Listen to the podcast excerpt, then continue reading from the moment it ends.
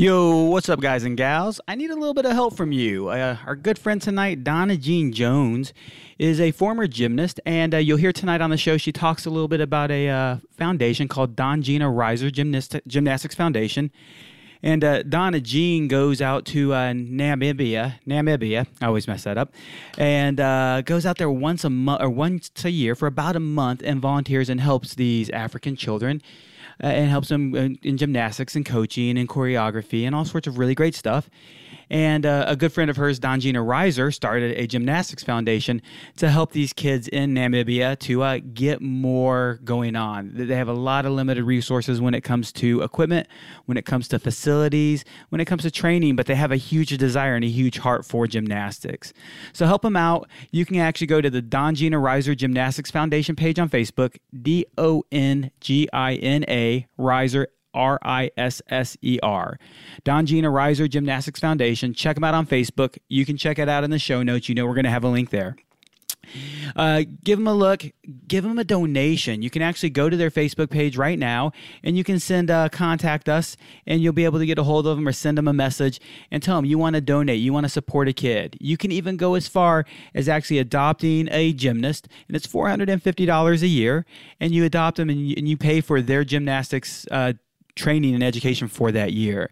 So give them a check, whether you adopt a gymnast, whether you're given $10. Let's show them love. Let's show them what skydivers are all about, and, and let's spread that, that passion, that love that Don, Donna Jean actually shows to them as well. Donna Jean is, is such an inspir- um, inspirational lady.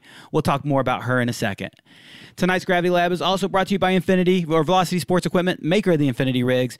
Infinity Rigs, you've heard about it, you know it. My favorite rig, by far, super comfortable. Those leg straps are one of the reasons. Number one, they're really wide, wider leg straps, greater displacement. You're sitting on a nice wide uh, pad. Also, they have a nice shape contour. It curves, so it wraps around your leg. It fits it perfectly. It shapes it just right. And that inside seam is inside out. There is no binding tape exposed on the inside edge. So as it sits up on the inside of your thigh, it sits, it sits up inside your crotch, you're going to find it a lot more comfortable. And remember, whenever you order an Infinity rig, in special instructions, mention Gravity Lab Radio, or if you're talking to the man Blake himself, you can uh, do that through email, vsc at velocityrigs.com. Uh, mention Gravity Lab Radio, and they will give you a free mesh back pad upgrade. It is summertime. It gets warm. That allows you to breathe. It is so nice, so comfy. Give it a check. Guys and gals, tonight Donna Jean Jones joins us. Donna Jean, I first met at Skydive Spaceland. She is a phenomenal free flyer. The first thing that stood out to me when she walked by was that super bright jumpsuit. It's only paled uh, in comparison by that smile. She is always smiling. She's always grinning. She represents an event called Live Bigs. You'll hear more about it. But guys and gals, check it out. Meet one of the more vibrant personalities I've ever known. A super diverse lady. You hear the word Renaissance man. To me, this is a Renaissance woman. Love her. I hope you guys enjoy it as much as we do. I'm the target of a meat missile going 150 miles an hour plus. That got really exciting all of a sudden. I'm doing canopy safety. Um, I drive like an Asian, so I don't know if it's the most appropriate thing ever. I'm killing it. Utah, give me two. You're listening to Gravity Lab Radio, hosted by DJ Marvin and produced by Nicholas Lott. Have we talked about skydiving the whole time? Killing me softly with his words. Mm, I like that. Foo, One time. Foo Fighters? Not Foo times. Fight. No, Fugees. not Fu- Fugees. I knew, I knew it started with an F. Apples, though. fighters, something like that. Gentleman and lady. Hey, Donna Jean Hey. Jones, how are you doing? I'm very well, thank you. Awesome. Guys and gals, today we have with us uh, somebody who, the first time I met you, the first time I saw you, I don't know what was brighter, your smile or your jumpsuit. Uh, uh, absolutely. You stand on a drop zone from the day I met you because you have probably one of the biggest smi- smiles I've ever seen in skydiving. that was a that was a really good line. You practiced that, didn't you? I did not, but if you read the description of the show, it actually is part of the description. It totally says that. So it, it does. So Donna Jean, uh, you've been skydiving for uh, we just found out since 2007. Uh, but what are you doing here in Houston? What are you in town for? Oh, we come down. It's uh, kind of double whammy because we're doing the Project 19 for the ladies' world record next year. So we're doing events within events, and we normally do the bigs events. And they come. We we decide to come down to Spaceland and invade with our crew, and we have small groups, big groups. But um, this was just about 24 people came or from around the world And um, yeah, we just come down and hang out and jump and do sequentials. Well, I will say that the invasion is always welcome. Mm, We're always happy fun. when you guys are in town, and Mhm. I'm always happy when I get to, to take part.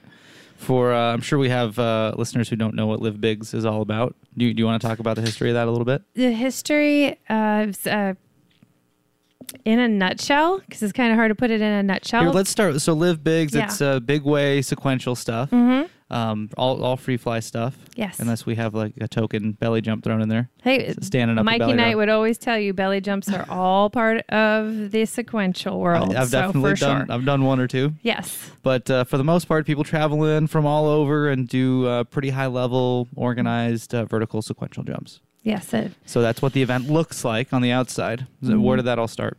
it's I my first drop zone. Well, my home drop zone was Lodi at the Parachute Center, and um, when I first walked on, they had Mikey Knight, and Max Bill Halsey, and Robbie Bigley, along with David Gershfeld and some other characters, and they would invite 16 to 18 people from around the world that were just amazing flyers, and they called it Lodi Sequentials, and it was just top notch, invite only. And um, in 2009, we lost Robbie Bigley to a crew accident, a canopy wrap, and um, 13 days after he was married. And um, we were all there in attendance at the wedding, and we were all in Paraclete when we had the news of his death. And his smile would shadow mine. That's if that gives you any comparison. He was an amazing soul, intelligent, happy, would jump with anybody on the drop zone. New, old, 100 jumps, 5,000 jumps. He was always willing to bring his light to the world in whatever manner. So after he passed away, being one of our best friends, we decided to have the Bigs love and continue it, not just carry it in our hearts, but share it with everyone in the world. So we have we have our little green bracelets with the Live Bigs, and as people go through, it's been ten years now that he's passed, and um, we continue to keep his love alive and his spirit.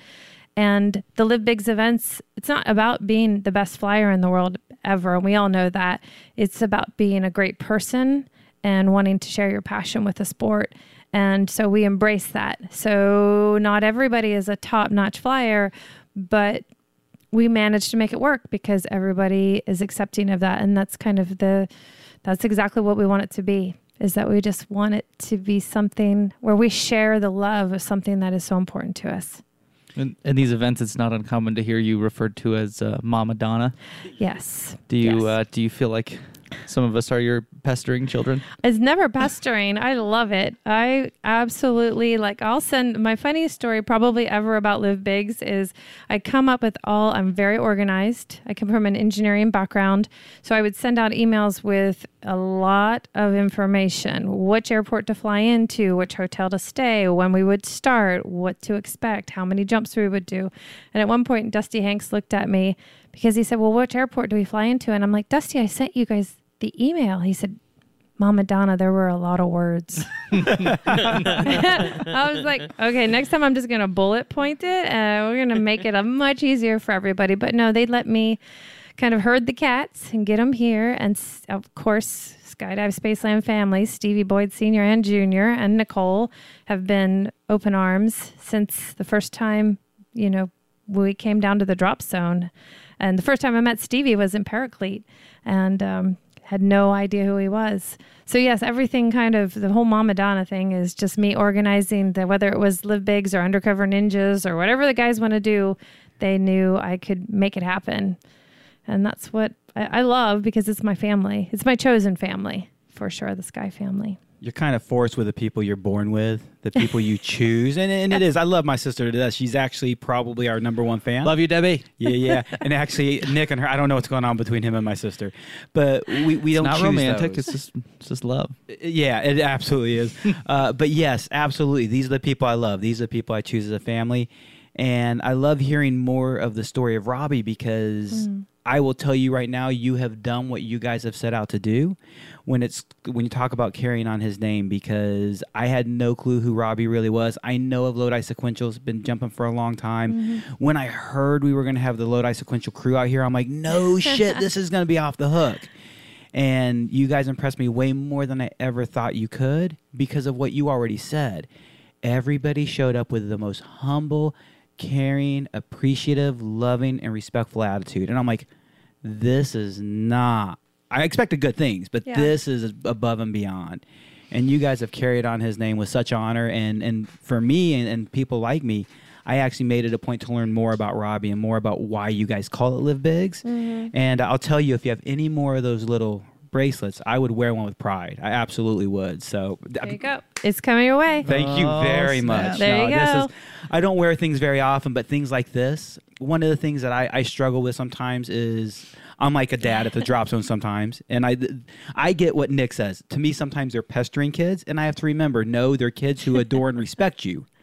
And something like this would be a reminder for me to smile and treat them the way I see you treat people, Donna. You really, as I see you on D- DZ, you're an inspiration to people. One of the reasons I wanted you to be on Oh, the show. thanks. Oh, you're welcome. It's uh, it's cool to see you guys come out here, and, and one of the things you guys do with Live Bigs is you promote and propagate personality more than anything else. But god dang, you guys choreograph some dope skydives. Yeah, those guys have some great skills. I think Mikey's got Mikey Knight has about twenty thousand jumps, maybe more. Mm-hmm. I think MX came in with like eleven thousand.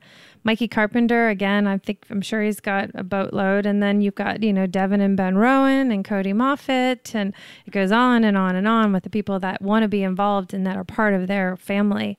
So the skill level for me, I was super lucky. I didn't know how lucky I was when I started jumping in Lodi. I just figured I just want to learn how to base jump. I was a rock climber at the time. I just want to learn how to base jump, so I got to learn how to skydive. And then I walked onto a drop zone that was a gold mine in reality because mm-hmm. they MX wouldn't let me leave the drop zone and do a boogie or an event until I had to. He made sure I knew how to exit a plane. He knew sure I, he made sure I knew how to track and how to exit a formation, 180, all the important basics. And then when I had to do my first camp for the first ladies world record I did, um, I only had like 380 jumps.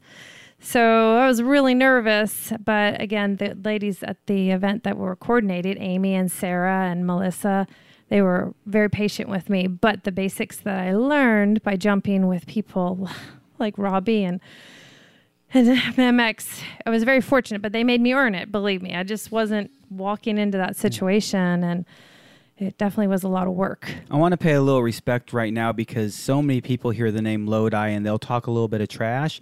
And I, I've been there and I actually don't. Uh, I was I forget what year I was there, but Erica, remember Erica and Rob? They had me out there to run an AFF course, and I went out there and I had some questions in my mind because Lodi has a reputation. Mm-hmm. And one thing that you just said, I want people to understand: the community of skydivers at Lodi were so safety minded, we're mm-hmm. so respectful, and so it, so anything you hear about Lodi do whatever you do. Go witness it for yourself. Go visit mm-hmm. the people yourself. And no doubt there were people there. I actually, um, oh, what's her name? Soria, uh, Stephanie.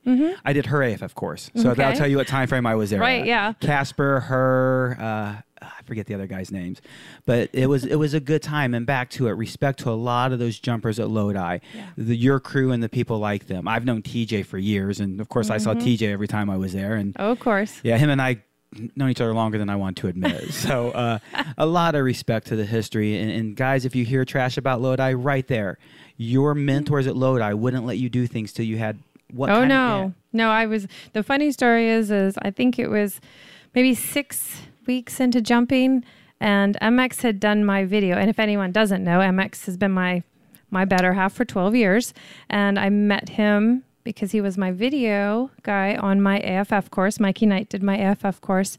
And it was about six weeks into the process of being in Lodi. I was living out of my van. I was going back and forth to Yosemite, climbing, and then coming back to the drop zone and getting my jumps in. And um, finally, six weeks later, you know, he was asking me out and he was 26. Okay, MX is a lot younger than I am.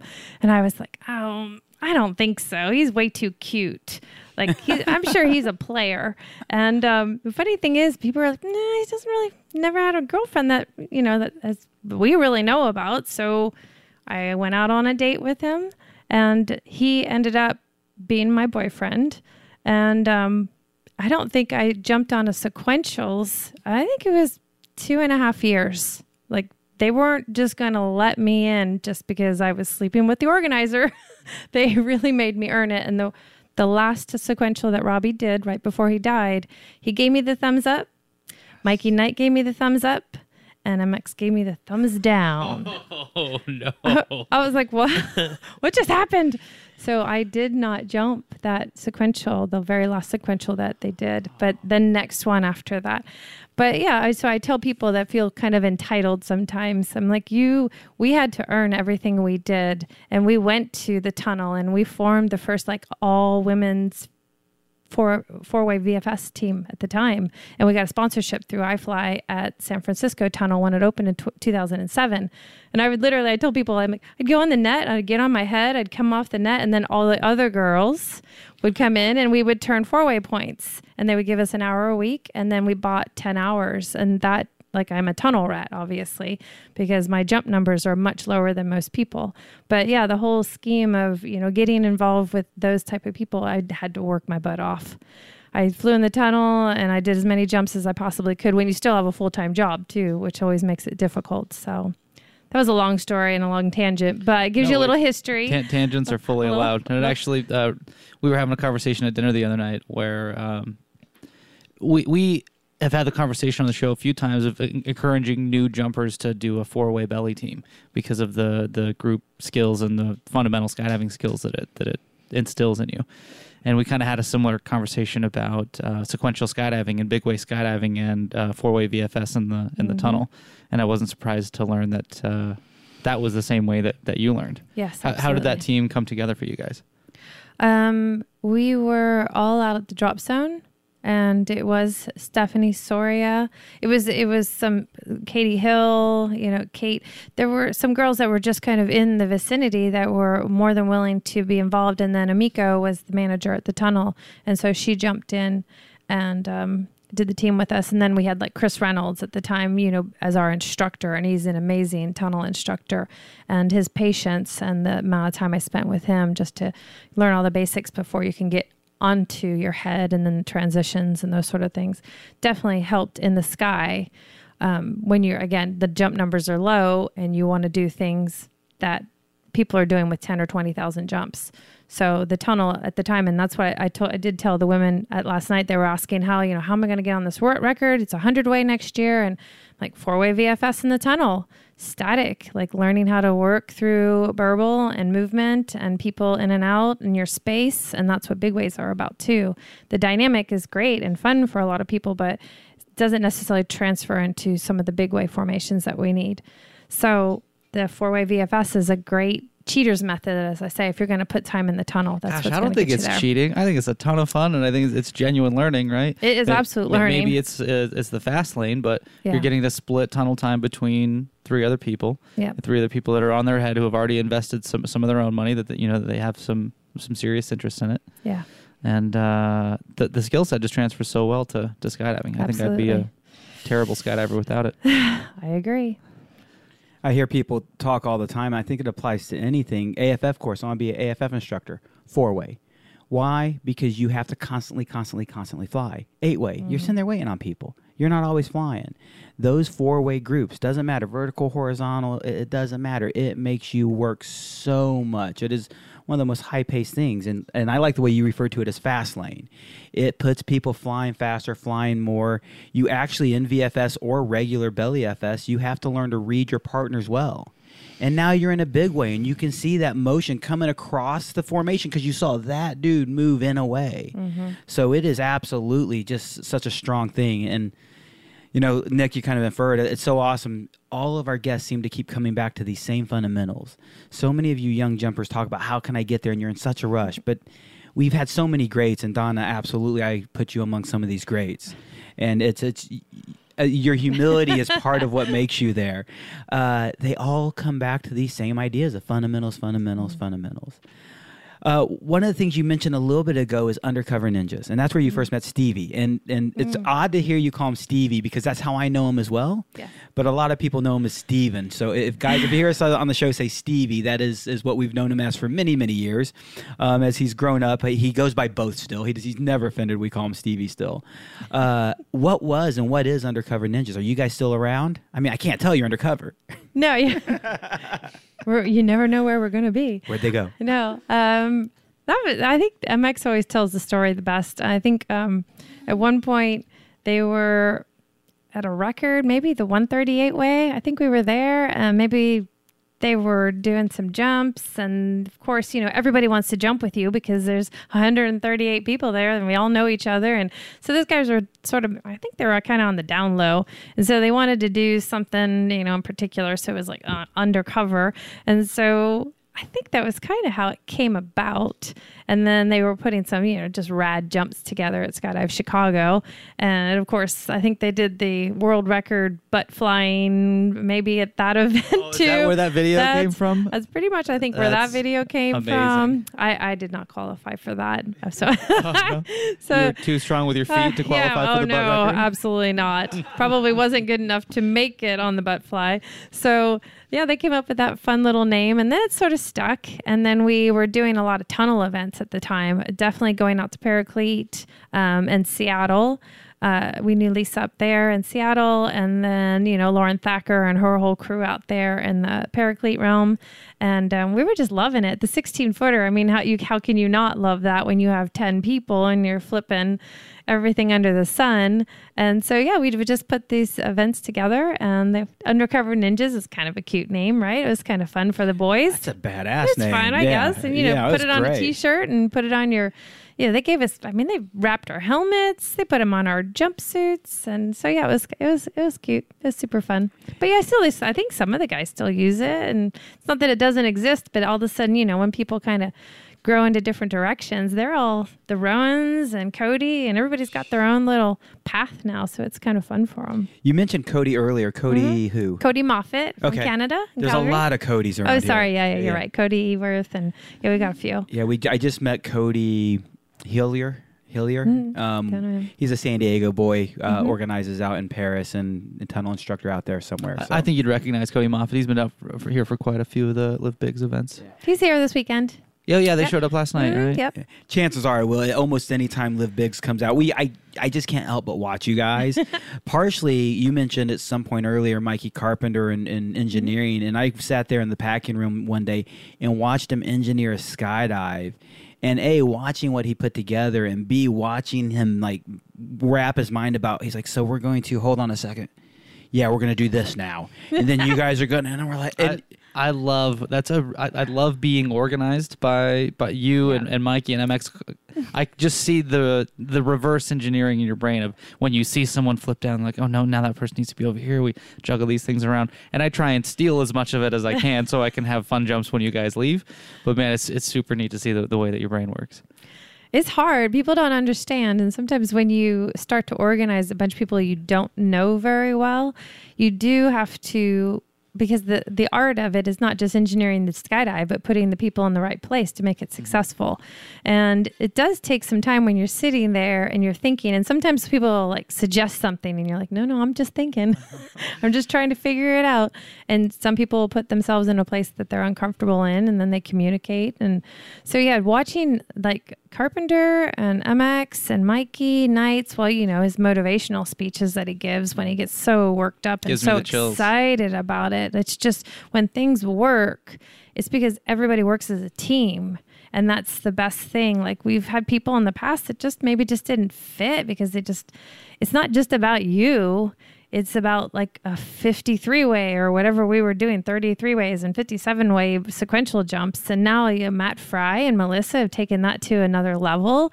And they're like constantine and they're so psyched about it that next year they're talking about like 2.80 ways. And i think i'm kind of dragging mikey knight back in. I think he's coming in september for our event september 28th so i'm really excited. You know he had his kid five months ago and we're going to get him excited about it again because we definitely don't want to lose that history. He's he's still so passionate about it. He's one of my favorite. I I love the way that he.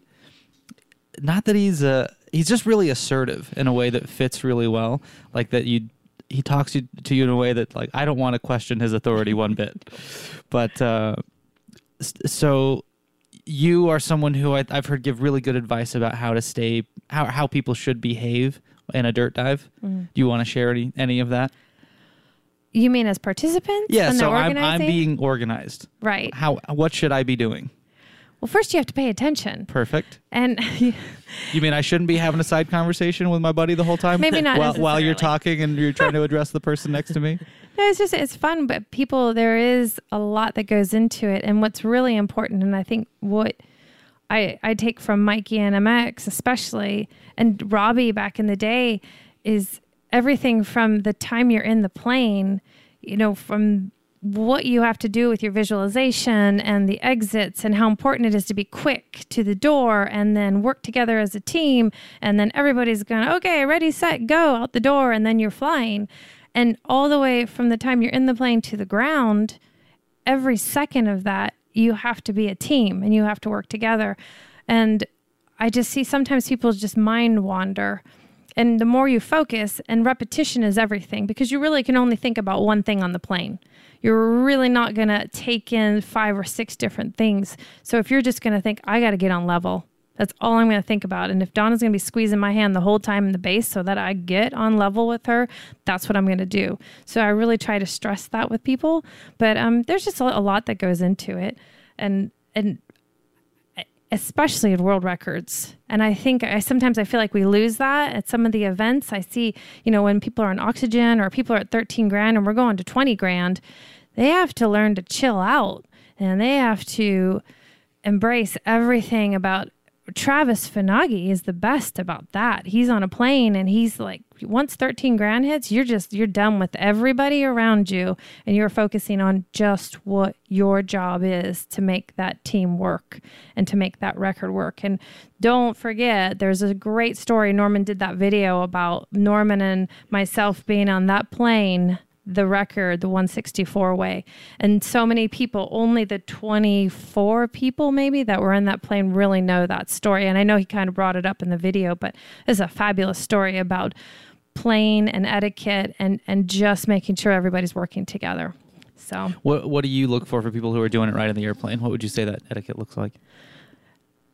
You really just have to calm down at a certain point. You get, I get really excited. I'm in there and I'm clapping as we're taking off and, you know, looking around and high fiving people. And, you know, as an organizer, you don't want to stress people out because sometimes people are like, you just got to relax. I remember with Javier and MX one time, they, they're just like, you're overthinking it. Stop. You know, which foot do I take off on or where do I go? Mm-hmm. Just, you can take one thing in. And in a plane, for example, and then that that's really that is it. I mean, you've done everything on the ground. That's why you dirt dive. Repetition is everything. And just coming from a gymnastics background, the mental visualization is super important too. So just getting all that together, calming yourself down before you get out, because every time it's serious, you are exiting a plane at 13 or 15 or 18 or 20,000 feet. It's a serious deal for all of us from the time we leave the plane to the time we hit the ground. We want to be safe. Are, are there any um, key points that you think about when you're visualizing a jump? I, as in gymnastics, we were always taught to visualize it perfectly. And if you couldn't, you needed to start over and think it over again.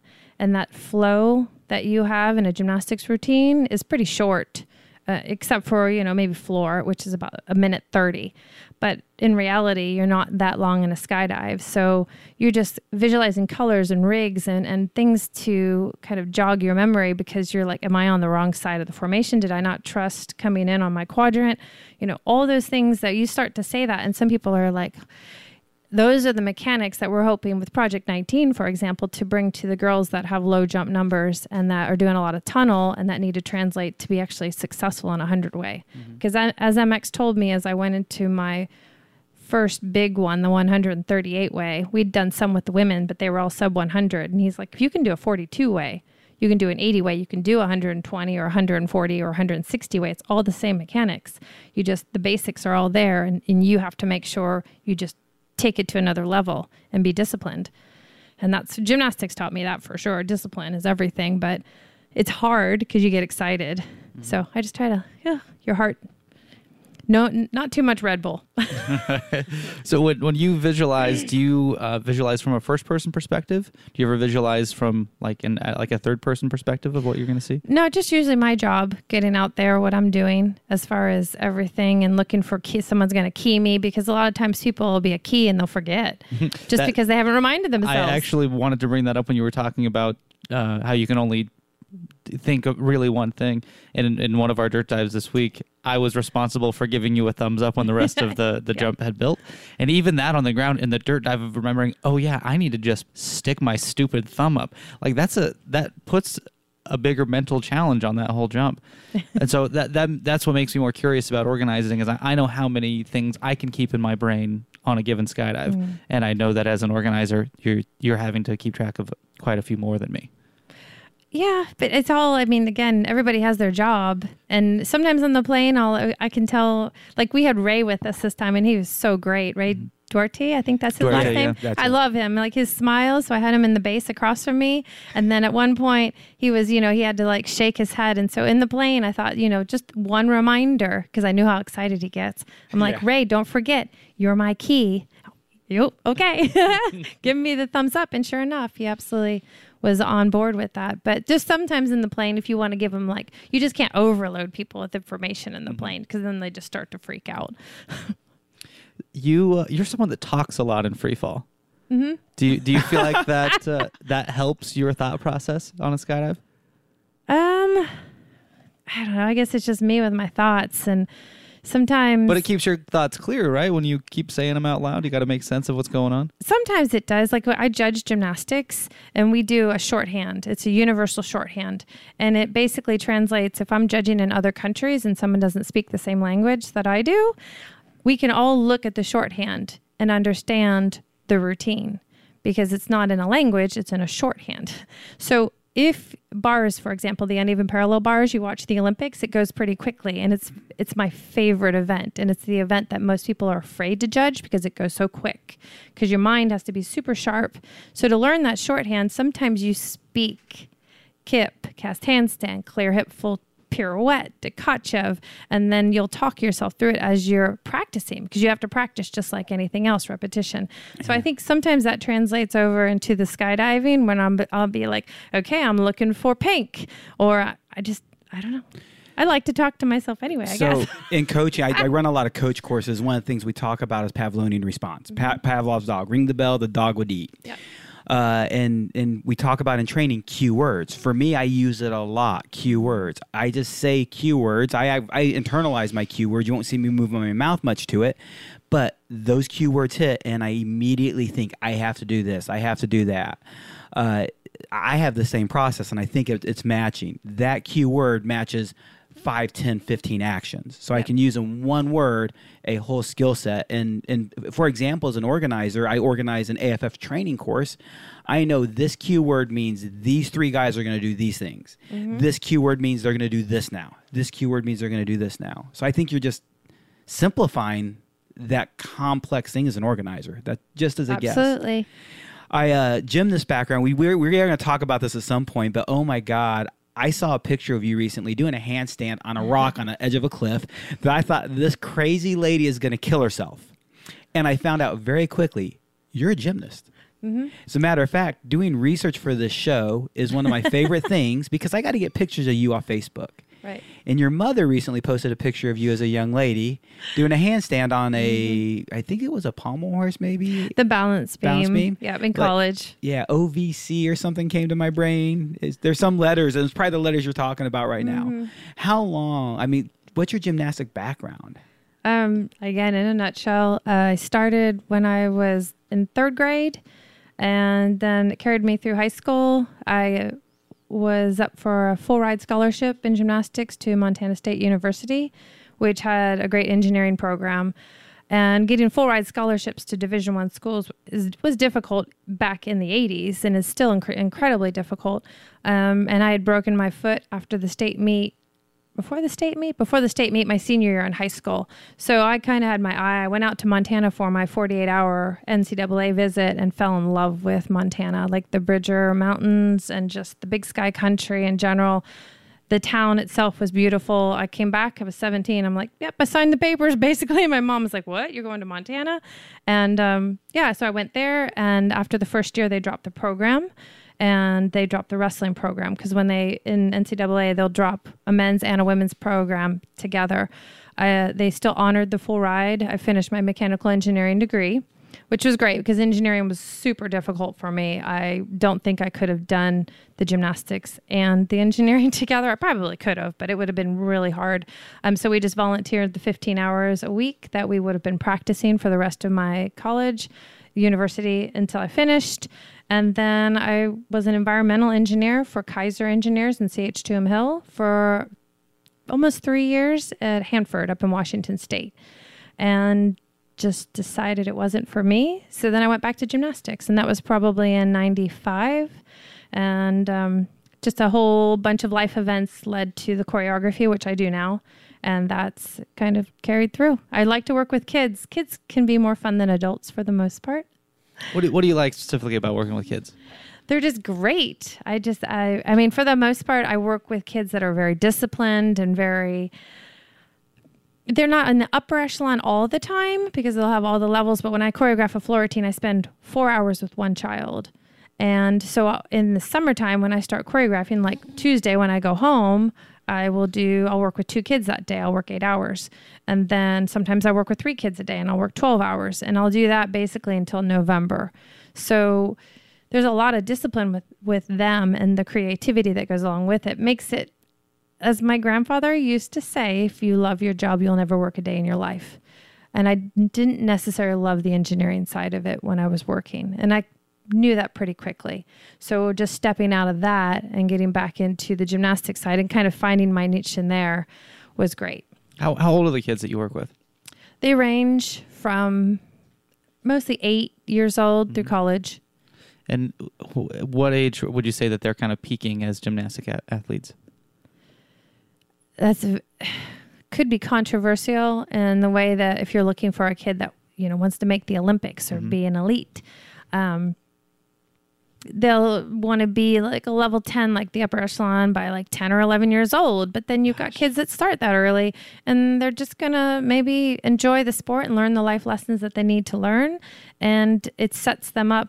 I mean, I think of all the things that I've done since I was a gymnast between, you know, ultimate frisbee and snowboarding and rock climbing and mountain bike racing and then the skydiving and it you it gives you that base to just be compet not just competitive because I am competitive but it gives you the team spirit also that you know the work that it takes to be good you have to put the work in there's no way around that so talent can only take you to a certain point. and those are the kids i think that are my favorite to work with or the kids that maybe aren't as talented i wasn't as talented but i worked really hard but, but driven mm-hmm. yeah where um, so I think discipline's an obvious thing. Mm. Teamwork's a pretty obvious thing maybe the importance of uh, athletics and, and, taking care mm-hmm. of your mm-hmm. body. Are there are there any uh, other things that really stand out as skills that that grow up with these kids that they get from gymnastics?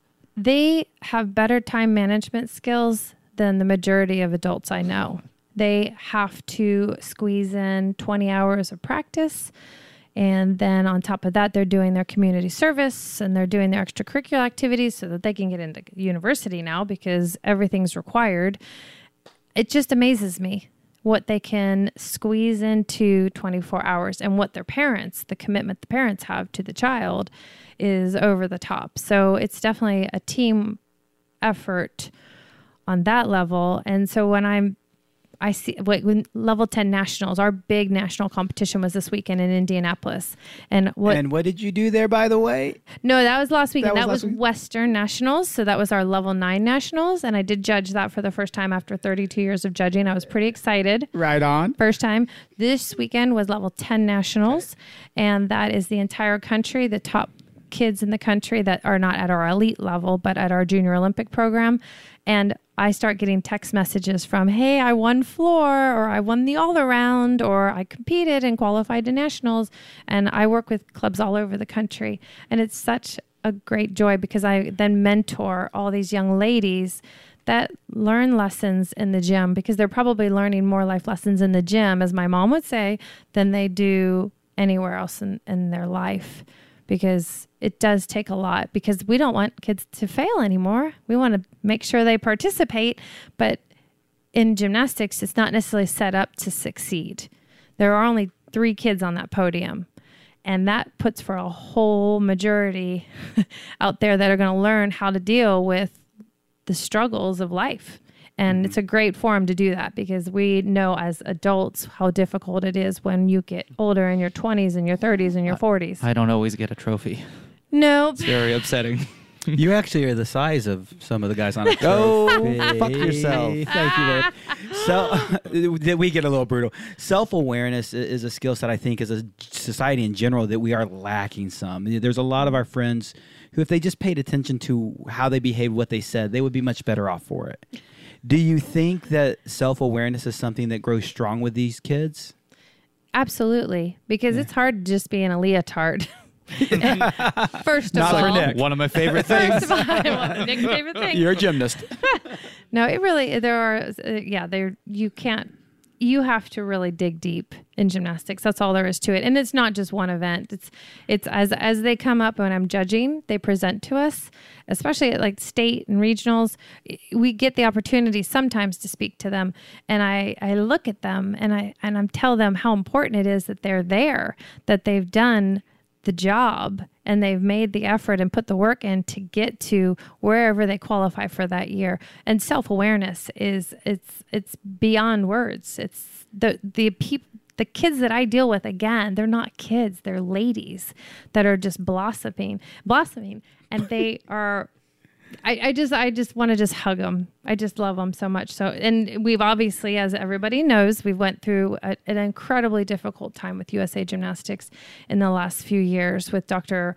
Larry Nassar and the entire scandal that went through the world. I don't. so I think- got to say, I, I'm clueless. Well, then, yeah, that's in a nutshell. In a nutshell, Your favorite words. What, what happened there? we've had Olympic coaches that were pedophiles.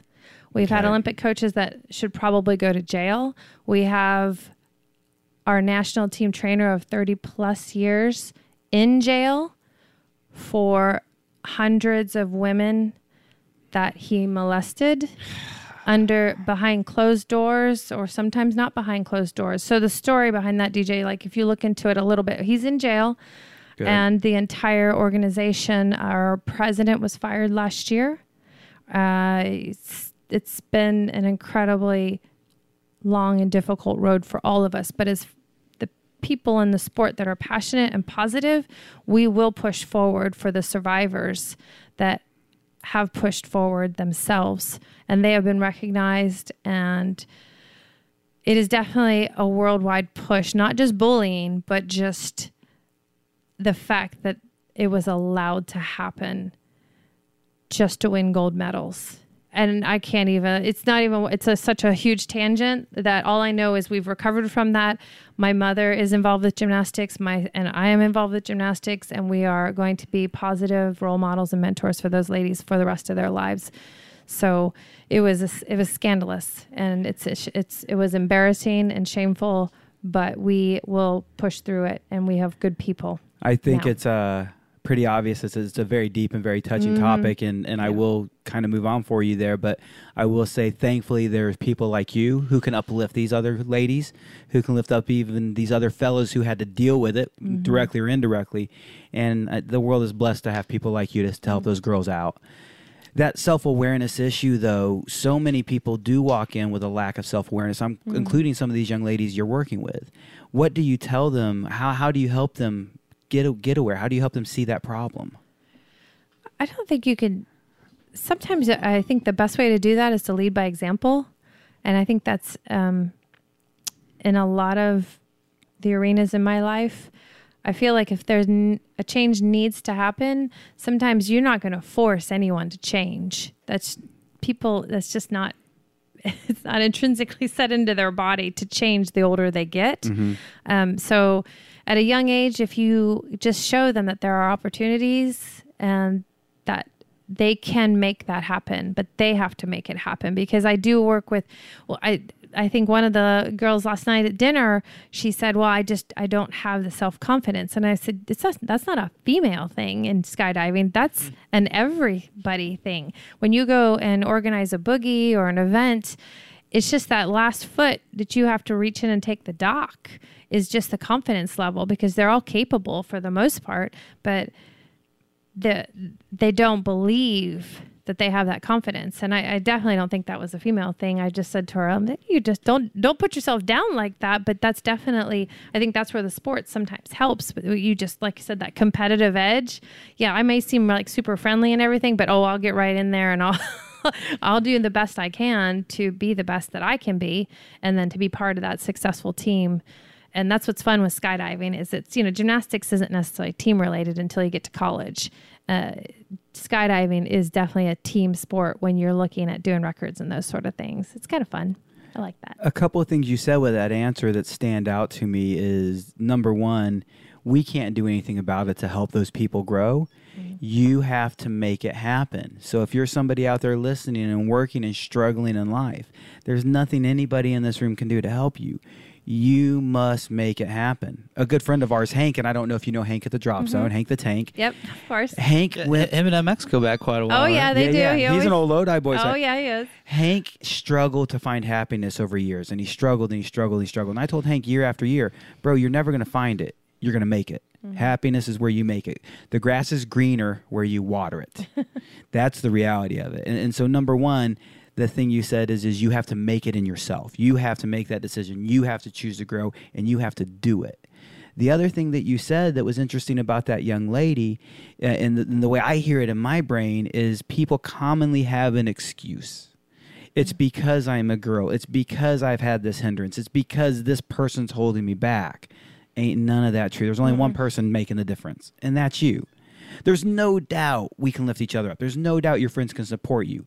But no matter how much I lift up Nick, and Nick and I, I mean, it, you're a piece of shit. It's been a huge blessing in my life. He's been a huge help in my life, but there's definitely been an uplifting of each other. And and without him, it wouldn't have been as easy for me to solve some problems in my life, but I had to do it myself.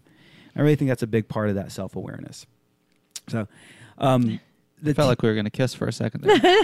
we've done that enough in our lives, my friend. We've done that enough. Well, I was going to tell him in Lodi there were no girl, there were no excuses in Lodi. If you didn't do what you were going to do, then you just weren't going to fly with the big boys and do all the fun events that they had. There were, there wasn't. Oh, I need to put, thi- I need to do this or do that, or I couldn't do Yeah. that. It- no, there were. There were no some excuses. badass bitches when I showed up there. Yeah. Because you know the time, time era I was there now. So Carly Oh, yes. Ayers, is that her name? Carly Ayers, yeah. Ayers. Uh, Steph Stephanie was there. There's so many. Elena peop- Fulvio, who married Bigley. That was Robbie Bigley's wife, Elena. Uh, even Erica, she Erica? she had her. Uh, she wasn't necessarily in the big in the free fly scene, but what though all these women did, man, Mm-hmm.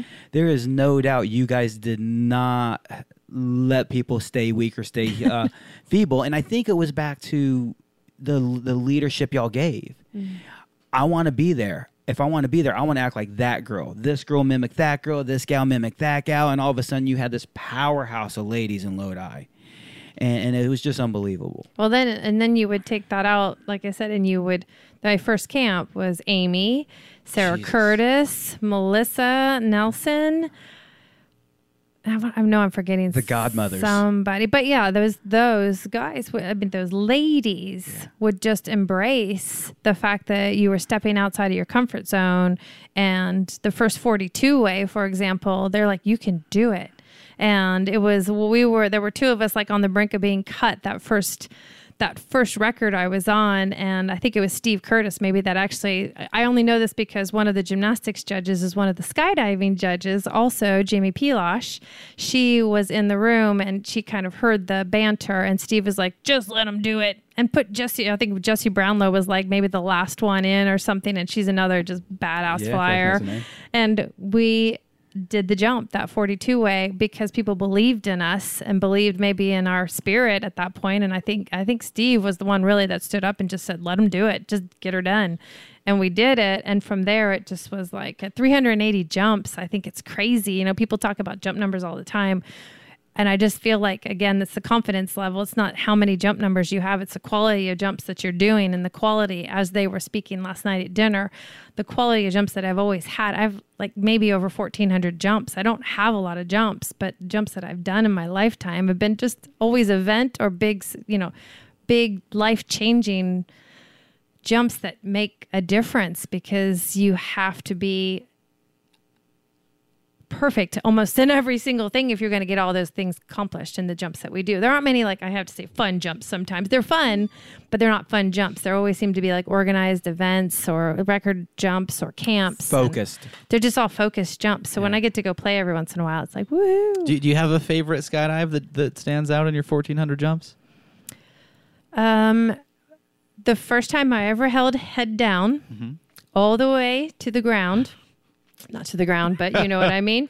I I was so excited that I got down, and I think I, I was just solo and got down and actually like managed to get everything. I'd been working with Chris Reynolds at the tunnel, mm-hmm. and I rushed to my phone and I called Chris, and he was at the tunnel, and so he didn't answer. And so I said to the people, I called the tunnel. I said he needs to call me. It's an emergency not knowing as a skydiver what that really means.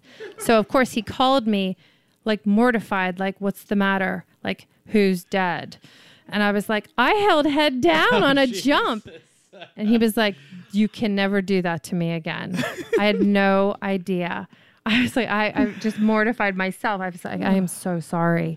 I had no idea. So that was that was one jump that definitely stands out in my mind. And Chris's, I'm sure. Chris's for sure. Um, when they were doing the 69 way at Skydive Chicago, I was with MX and every, I wasn't part of the 69 way, obviously, because it was the first few months I'd been jumping. But I brought peanut butter and jelly sandwich for everybody and fed all the guys. And MX is like, we'll do something special for your 100th jump. And I said, okay. So I'm going to go. I did the biplane for my 100th jump at mm-hmm. Skydive Chicago. And then probably the, the third jump, I'm going to go out again, more tangents.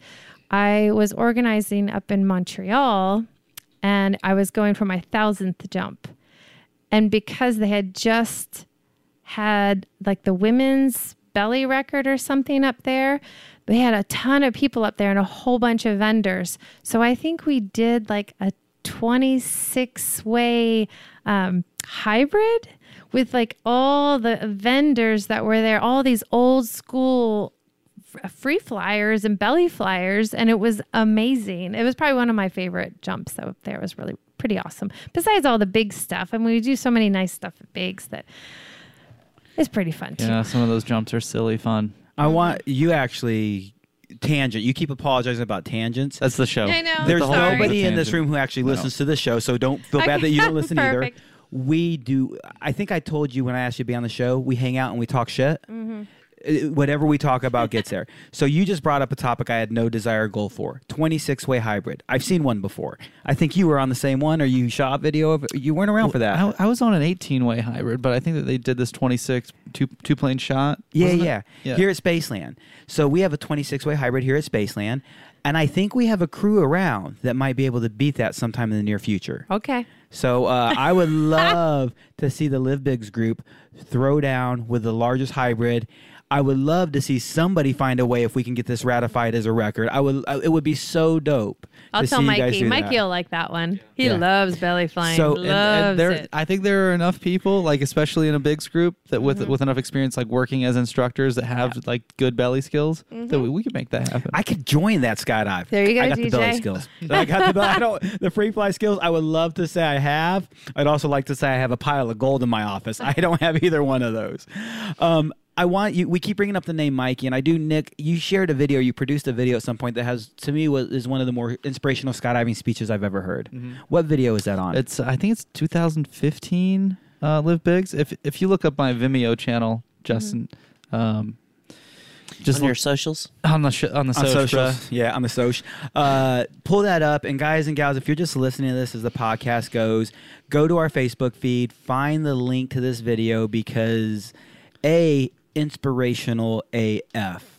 B, something that you've mentioned time and time again today that, that I don't think we put the exact words to, but almost everybody in this organization of Live Bigs or in this crew of Live Bigs, almost everybody, and, and you'll see it in Mikey's face, his passion for other people's success is what makes him good at what he does. And when I see him give this speech, I'm like, I want to cry. Oh yeah. I, yeah, you're, you're like you're choking up. Yeah. And so so much respect for all of you guys. Uh, Nick, I think, has known I have this quest for people's success, Mm-hmm. and recently I think he learned it is a true passion of mine. But also I know that of of the two gentlemen sitting around me.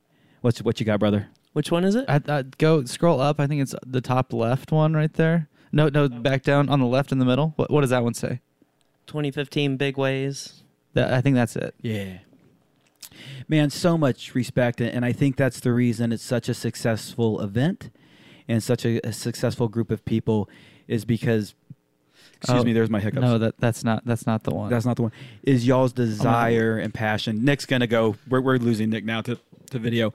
Is y'all's passion for people's success? Yeah, and the funny thing is, Mikey is so humble and so on the down low that n- you say Mikey and people think Mikey Carpenter a lot of times. Mm-hmm. They don't even know Mikey Knight and his incredible skill set because they were just their own little thing in Lodi, and he didn't really venture out. It's not like he goes to world records and and he doesn't have that desire. He has a desire to be in a family situation where he does create that mentor and just love the sport and make sure you understand like what it takes.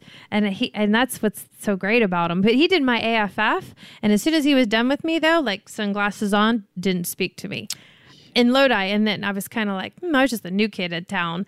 And it took a long time for me to like warm up to him because he is a man of few words. Yes, he does not say a whole lot but when he does speak it is it's powerful. definitely powerful. Yeah, I, I, we can listen to the to the intro of this Let's do it. uh, this video it. if you want. Yeah, please do. And I, I oh, we don't have audio yet. It's it's coming up. Three, two. I'm making up the numbers now. Uh, I'll stop when as soon as we start hearing him That, talking. that video should have audio on it already. We should be hearing it by now. There we go. there we go. He, he had already started talking before I. I was like, "Oh God, I have a camera in my hand. I'm missing this gold running through my fingers." And I always want to be like in Mikey's group and MX's group. Points when you make it you get all the way through it and you're all successful and we all look around and go, holy shit, we did it. That's why I, I've been doing this 20 years. These are the moments why I still do it. And I'm going to keep doing it. Right? But we need to make it clean. One time, do your job, make it clean, make it dark, present, and just keep focused all the way through the jump. Know your slot, know your job. Right? We open up, great. The other parts, bring it in. Right? We turn the flower. Right? The other guys come around, boom. And just take it calm. Don't get overexcited. Be composed and make it happen one time. Seize the moment, make the day, make the jump right now. We're tired, but suck it up and make it happen one time.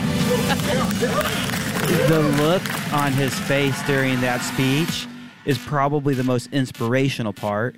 But then I love how he takes that energy so high. And as he says, we need to calm down and focus.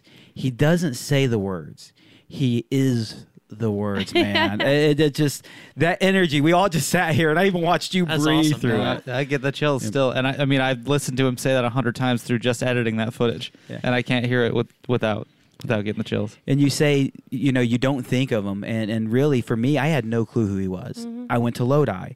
I'm doing an aff course. I need a video guy. Mikey can cover it. Okay mikey carpenter mikey knight okay cool. Who is this guy? Don't worry he'll be okay. I try to talk to him. He says nothing to me. You know he says a couple words. He was very polite. He was very mm-hmm. respectful. But i'm like is this guy mad at me right now? Did I do anything wrong? And, and Erica's like, he's cool, he's chill. It's just his. Per-. I'm like, okay, cool, because I just want to make sure I'm I'm a guest here and I don't want to step on a homeboy's toes. and we got out of the plane and he's shooting video of me. I'm like, yeah, okay, you're good, bro. You know I mean? yeah. He, he- doesn't move an inch of his body, but he moves all the way around the sky without flinching. I'm like, what the fuck is wrong with you, dude?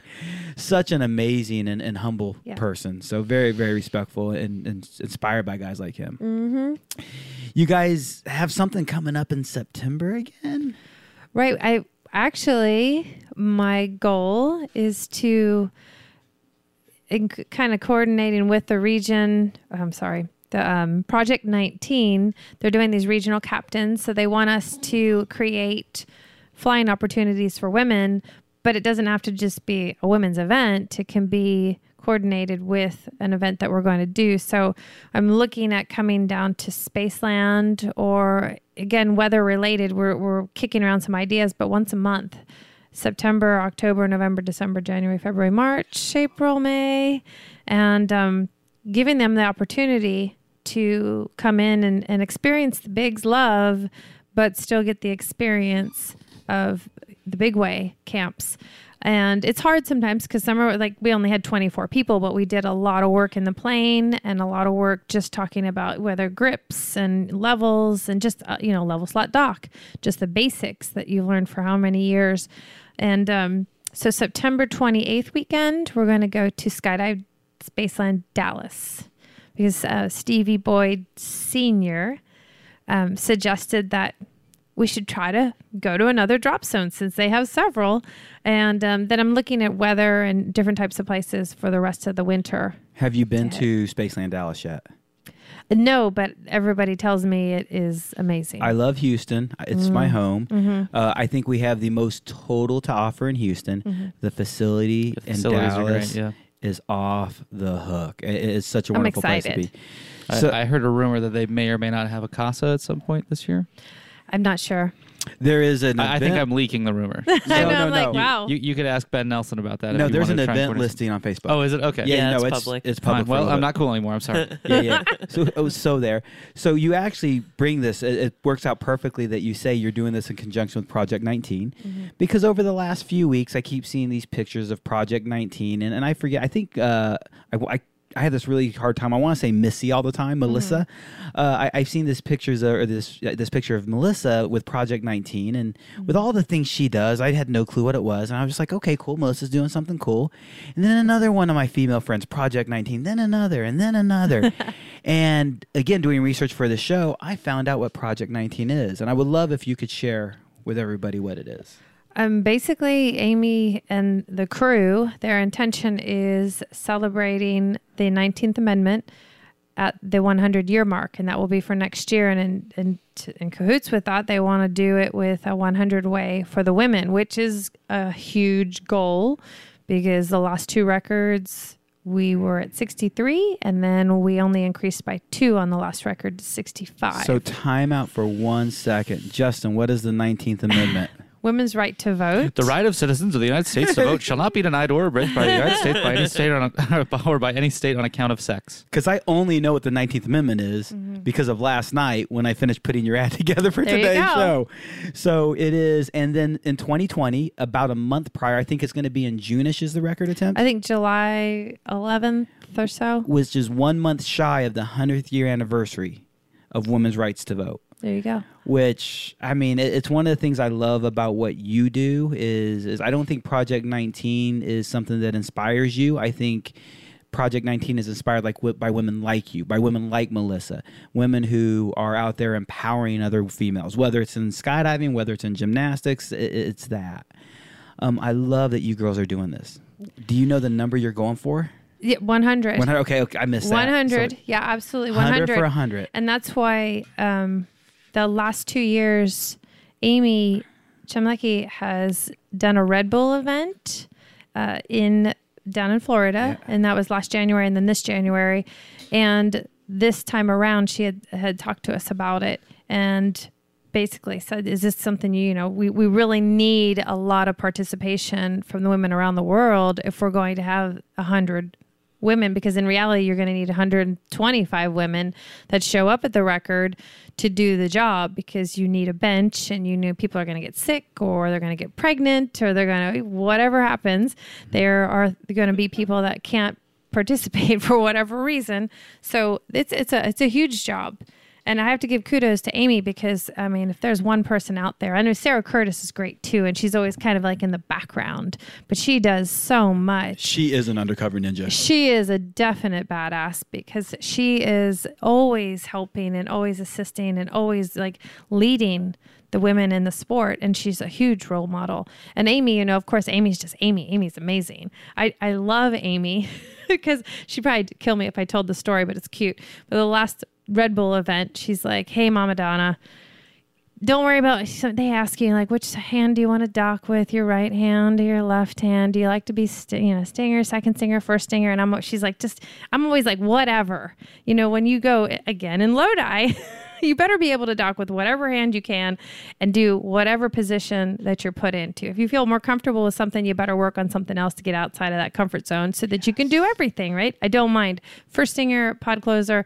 So she's like disregard the the survey. She goes, and, and what size t-shirt do you need? And I'm like, ah, I think I'm going to go for a large. Like these women are like the women's sizes lately. I mean, you get a large and you can't fit into it. I'm like, large, extra large. She's like, yeah, we get a jersey. She goes, yeah, I think I'm going to get a large too. My boobs are out of control. oh my God. Tell me about it, God. I love Struggling her. with these. no, kids. really, tell me about No, it. I know, right? and I have to give her kudos because we did the California state record in 2016, and that was was it 20 set 2017, 2017, and that was an 80 way.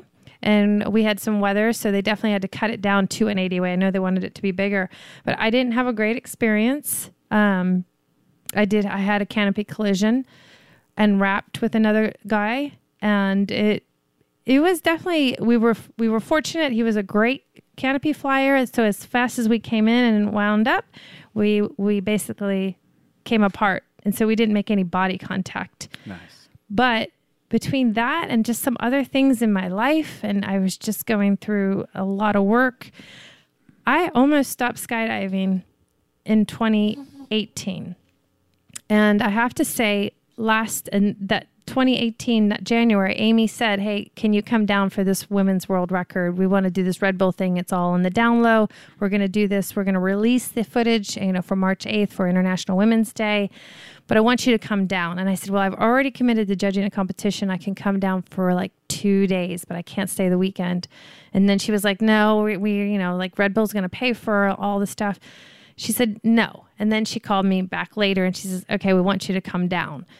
And I have to say, she pushed me to come down to do that event. I flew across the country. We had terrible weather. We had a one and done, which has n I most people can't say they've done a world record in one and done. And we literally went up that morning. We were chasing the sun between Deland and Sebastian, and we went down to Sebastian. We went up that Friday morning, and we did it, and we got it done, which was incredible. I flew back to California, and you know the Red Bull lady said, "You know what could possibly be so important, more important than Red Bull?" And so when I got to the competition that weekend, I had the hundred or two hundred gymnasts all get together on the floor, and we took a big picture. And I sent it to Amy and, and to Tracy, and I said, "This is what was a little bit more important than Red Bull because I couldn't miss this with these kids because they're kids." So Amy pulled me in on that account, but I still didn't do a whole lot of jumping.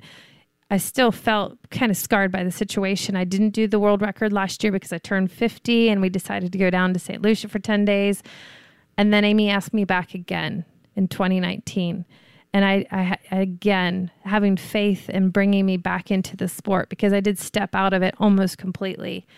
And I love this sport, but sometimes you do have these struggles in life. And it was a huge struggle. And I feel like I like be get a little bit emotional, but the Biggs family, they would constantly be sending me messages. When are we going to see you guys again? Why haven't we done a Biggs event? Rumor has it Biggs is finished. And it wasn't finished, but MX is working a real job and taking over his dad's company. Mikey Knight's having babies. Carpenter's having babies. And I was just I was just a little burnt out on the sport. And Amy was probably one of the number one reasons that kept me in the sport. And I am so appreciative now because as soon as I was done with the Red Bull event this year, I said, that's it. We're going to put March. We came down here. And then uh, a couple boogies had asked me, sky's the limits, bringing me in for Labor Day weekend to organize. I accepted, which I was not accepting anything last year. And then the region, the whole regional captain Project 19 thing came about. So it really kickstarted me coming back in, which I'm so appreciative like for the family because it really was the family dynamics that kept me in because I was I was burnt. I definitely was burnt on a couple of things in the sport and um it's hard because I come back and I look at dinner last night and we had what maybe 20 people sitting around the table and it was just the best experience. And I was sitting next to two people I don't even know very well, Morgan and Ashton, and had great conversations with them. And on the other side, I've got Annie Karen, who's like one of my best friends in the whole world. And we were just surrounded by a lot of love last night. So it's, it's been good.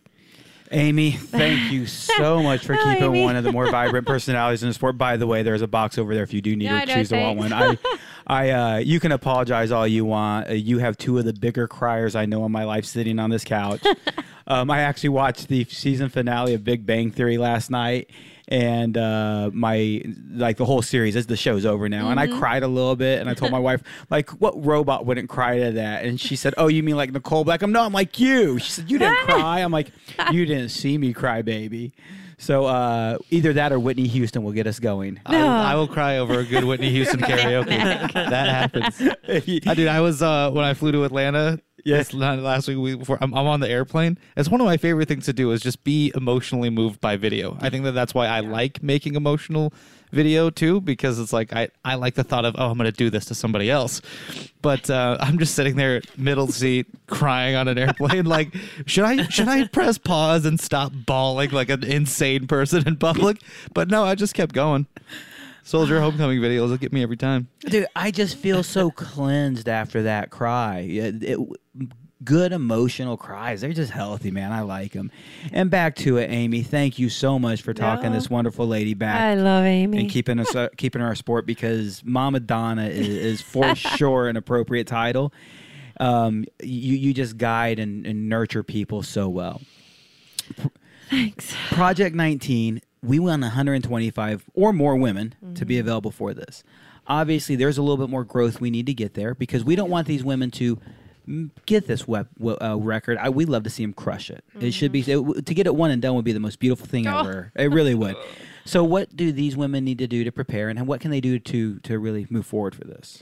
Well, I think she's set um, 38 regional captains around the world in place to help that happen. And I know I've seen several posts. I know Sharon down in Florida has been having events. Um, Jeannie, I mean, they're all in place. So you're just kind of grabbing who you can find locally. And if they're willing to travel, that's great too. But you're just giving them the opportunity. Um, I do know that they asked me when Amy asked me, I said, you know, I feel more comfortable with Texas, even though I live in California. I feel like we have a lot of female representation in California and some really great flyers. So, you know, I don't mind doing some things there, but I, you know, I felt like in Texas, if that, if, if I talked to Stevie and Nicole at length when I did ask them and said, you know, you're gonna be seeing a lot of me, is that okay? and you know, they were like, they were like, thumbs up, okay. let's do it. And um, yeah, I think that's it's just really getting the word out and um, making people come out. We had a girl come out from Hawaii, Morgan Tucker, and you know she she had just she she had asked me if she could come out, and you know of course everyone gets their opportunity, and she tried to pull herself off the second jump yesterday, and I wouldn't let her. You just switch a slot, come back into the base, and you know get the basics. But those kind of things that's what they need, and that's what she said. The confidence level is you're just not going to all of a sudden sit out. I do that with Nicole sometimes. You know, there's she's got so much talent and she's so willing and ready to learn that just the more she's involved, the better on whatever level. And we've all spent our time in the base, right? That's just all there is to it. You maybe you're not good enough to be a first stinger or a pod closer or but you can still you're never holding anybody up. And that's kind of sometimes when people get down and they're like, ah, I just I screwed up.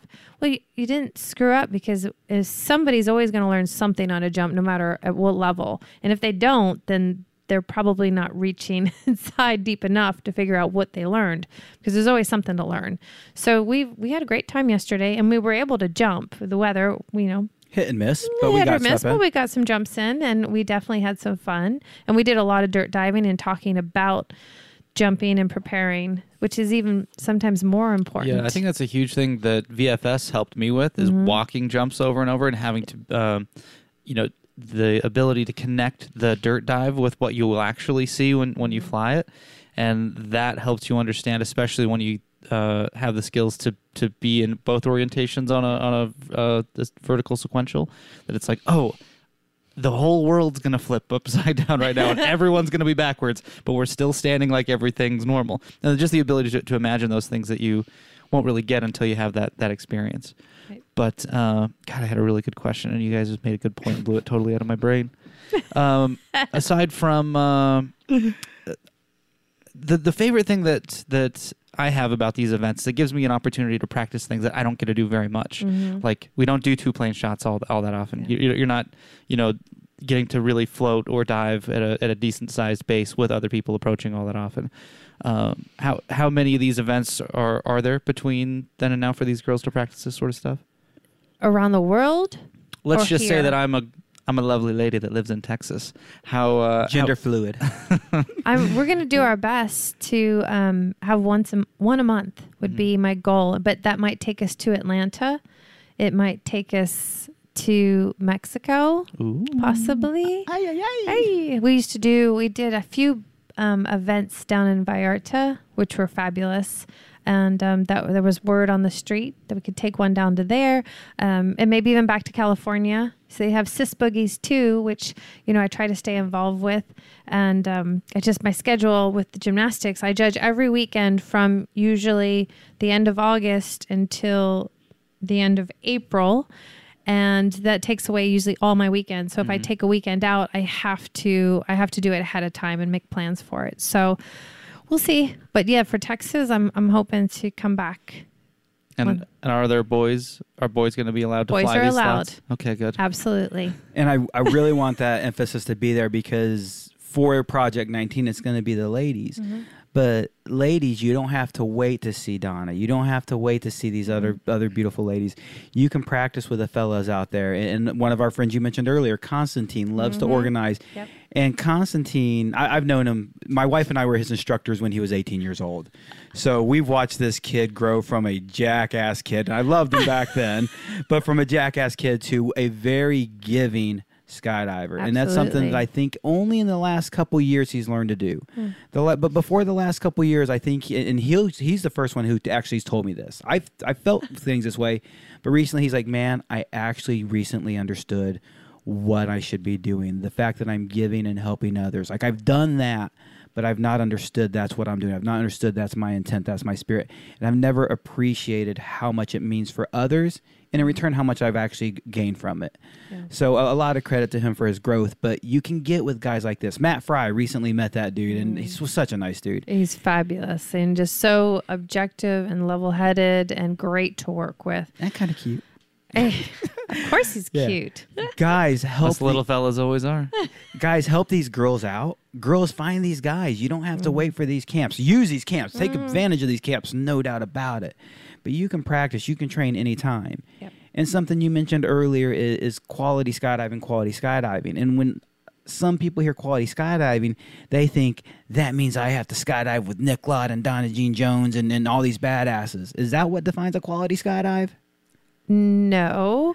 Sometimes the quality skydive is you being the organizers the organizer of other people and putting yourself in a position where you have to think like we think. And then that's teaching you again just a whole different lesson on what it takes to put everything together. But if you're with I have some of the best jumps, just some of the boogies you go to where you have to mm-hmm. organize, you know, there's like 12 guys that want to come out and they just want to sit fly and they want to go and dock on each other and you're you're going to always learn something mm-hmm. so it doesn't matter what you're doing you don't have to be with the best skydivers it does i mean it's great when you can but if you learn all the basics in the tunnel and you do all your vfs and then you come and you do your own skydives and you figure it all out that's when you the forum to come into a big event and, and all of a sudden Mikey Knight's like, you're going to be the person to dock here and you need to do your, do your job when you open up and they're going to grab you. So you better do your job.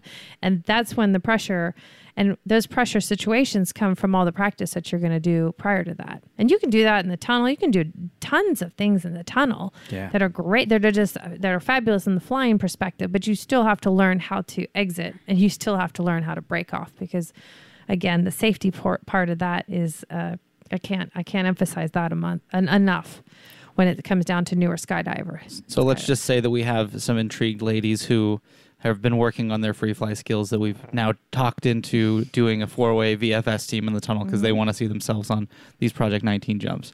What advice do you have for someone who wants to do a, a four way VFS team? it's really gonna it's i think i mean to me it's gonna make or break the situation because there's nothing like flying with someone that's flying shelf on in in a big way and you're thinking the dirty air it's just mm-hmm. someone's going to come up and they're just all of a sudden they cork out and they don't understand why. And then you're in the tunnel and you're de- dealing with people the dirty air of other people and you're burble and doing this and that and trying to move and you have to just push through it. And a lot of times it's not something you're even going to see when you're on a big way. You're just docked and then somebody comes behind you and ta- it just takes they, they're like, "Well, they took me out." Mm. It's going to take a lot to take me out. That's all there is to you know, it. I actually have seen in a lot of debrief video you getting hit by someone from behind, whether it's you know it's, there's a pod folding up behind you or someone's just had an aggressive approach, and I see you smile and fly right through it. I, it, it takes a lot. Well, I'm not. It's not. I'm not small either. I'm not a, a small lady I mean- by any means. But but you're talking about a sport that's predominantly male, right? right, yeah. The uh, most guys are still bigger than you in, in the Right. sport, and if if you're not getting knocked over, then they shouldn't have a, a huge excuse, right? I don't. I really feel like that's what the tunnel has done for a long time. You know, just the, the hours and hours of time I've spent in the tunnel, and you you sit on a big way, and that is the problem because you're in close quarters with a lot of different people, and the little bridges that they have between the pods. There are some really difficult slots there, and you have to learn: can you fly with your right leg forward? Can you fly with your left leg forward? Can you fly straddle? Can you get into the little niche that they want you to get into? Because I've seen people on records get cut just because they couldn't do a slot and or they couldn't dock with a hand that was uncomfortable for them. So all those things can be they're so easy to learn in the tunnel that you can do that through repetition. And like you said four way is an amazing amazing form because it has so much and it has to, it's speed oriented too. Like you want to go go go go go. And then you've got people out there like you know like even dusty and j russ and steph and those guys when they're i mean it's just amazing to watch them. You're never ever like in a you watch big ways with them. It's just like fun, right? Because they do so much of that in the tunnel for so many years. It's just a great. If those girls want to be on the record, they can do. It's hard to get the quality skydives. Sometimes you want to say like the big quality. If that's what you feel like you need to get the confidence, the confidence will come from VFS for sure in the tunnel. And from someone who's got such a great uh, organizing mind, do you have any tips for making that team work, for keeping that team together? Whew. Girls are tough. Teams are tough. teams are tough, and um, I have been on my share of of of, of girls teams and the dynamics of any team. I don't. I I shouldn't say it's female. It's just tough, but it doesn't have to be a team necessarily either. You can have. It doesn't have to be a competitive team anyway. You can just fi- find people to fly with. It doesn't have to be women. They can fly with three other guys as long as they're in the tunnel getting that experience. And it can be four ways and six ways and eight ways too. Like you can be doing sequential stuff in the tunnel. It's going to teach you the same type of thing. It's just that it's always much more fun to do dynamic and flipping and all those other things. And maybe the four way VFS doesn't seem as much fun, but it can be really fun. And there are scrambles and little competitions they can get into and there's competitive compet- you know there's competitions around the country i do know that. It's just dynamic has kind of come in full force and that is you know up front and center for people. And the angle jumps you know I, I it's great if you can track and do that but is it really going to get you on that big way if that's the slots mm. that you need to hold and you need to hold static for the entire time and be on level It doesn't matter how pretty your snakes are in the tunnel. It, when it comes to holding still and taking a grip, that's a whole different skill yeah set. it is a different skill set. Sitting still is one of the hardest things to do in Mm-hmm. the world. In a chair, in the sky. And really, I think a couple conversations come together. We all recently met a new friend this weekend, a gal named Morgan. Mm-hmm. And Morgan, you telling me that you kept her on the second skydive and talked her into it is really kind of cool for me to hear because I met her yesterday afternoon Mm-hmm. after that second jump, and she shared with me a little bit of her story. She's looking at becoming an instructor one day, and Mm-hmm. I just wanted to get to know her better. She's like, "Yeah, so you know." jumping in such and such and, and really the biggest thing I've been on is three and four ways. I've never been anything bigger and I almost built my biggest formation today. I said I mean you made her day by talking her into it. But I'm positive Morgan's gonna go home with this mindset. I mm-hmm. can treat this four way as if it was a big way. I can learn to fly. I don't have to have any badass near me to fly my slot, to turn these points, to level slot dock. All of these fundamentals transition from the beginning of, of your AFF and coach jumps all the way through to what we're talking about now. So so practice it in four way, and as you said, it doesn't have to be a team. It can be any four people around, any four people in the sky. Mm-hmm. Practice, push, and drill. Project 19 to me is is man, I, I really I was so lost for the first. Well, it's been I've seen it for two or three weeks, so lost. Yes. And it's so cool now to see and understand what the women are trying to do. How difficult and we talked earlier some women will say i can't do it because i'm a girl or my the girl's a handicap how difficult do you think it is for women in the sport I don't. I don't really think it should be difficult. I, I mean, I've always been the minority, and I've always treated it. It's just I love to do it. And when I was a rock climber, the same thing. I was the minority as a snowboarder. There weren't at the time in the '80s. It was mostly skiers and male, especially in Montana. So I guess if you just take the mindset, if it's something you really want to do, and as far as skydiving, I know they have a lot of different. Um, they'll have forums out there that you know girls will ask. You know, what do you do when you're on a drop zone? You know, if are you a girl coming into a drop zone? Do you just want a boyfriend, or do you want to be a skydiver? You know, there, there's. I've always heard that for many, many years, and I'm, um, I was fortunate. I met MX right away, and we've been together in my entire skydiving career. That's fabulous because he's just he's amazing. I love him. But for other women, you know, maybe they do have that. Maybe it's, I don't want to say chip on the shoulder because it's not. It's just if you love to do it and people embrace that, you just have to find the right people to fly with.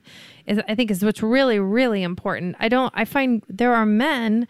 I take Dave Gershfeld for example, and he has a very slight build, and he is he was when he was really into it up in Lodi.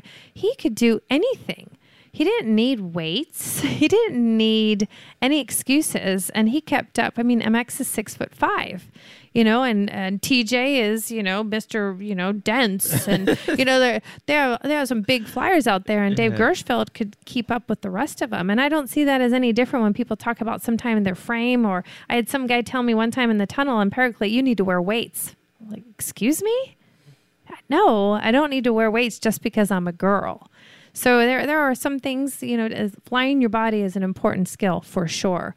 But as far as being a female, as long as you're strong, and I think we have such a support system out there right now, you can reach out to a lot of women that would back you up. And I think every drop zone, every major drop zone obviously has incredible mentors.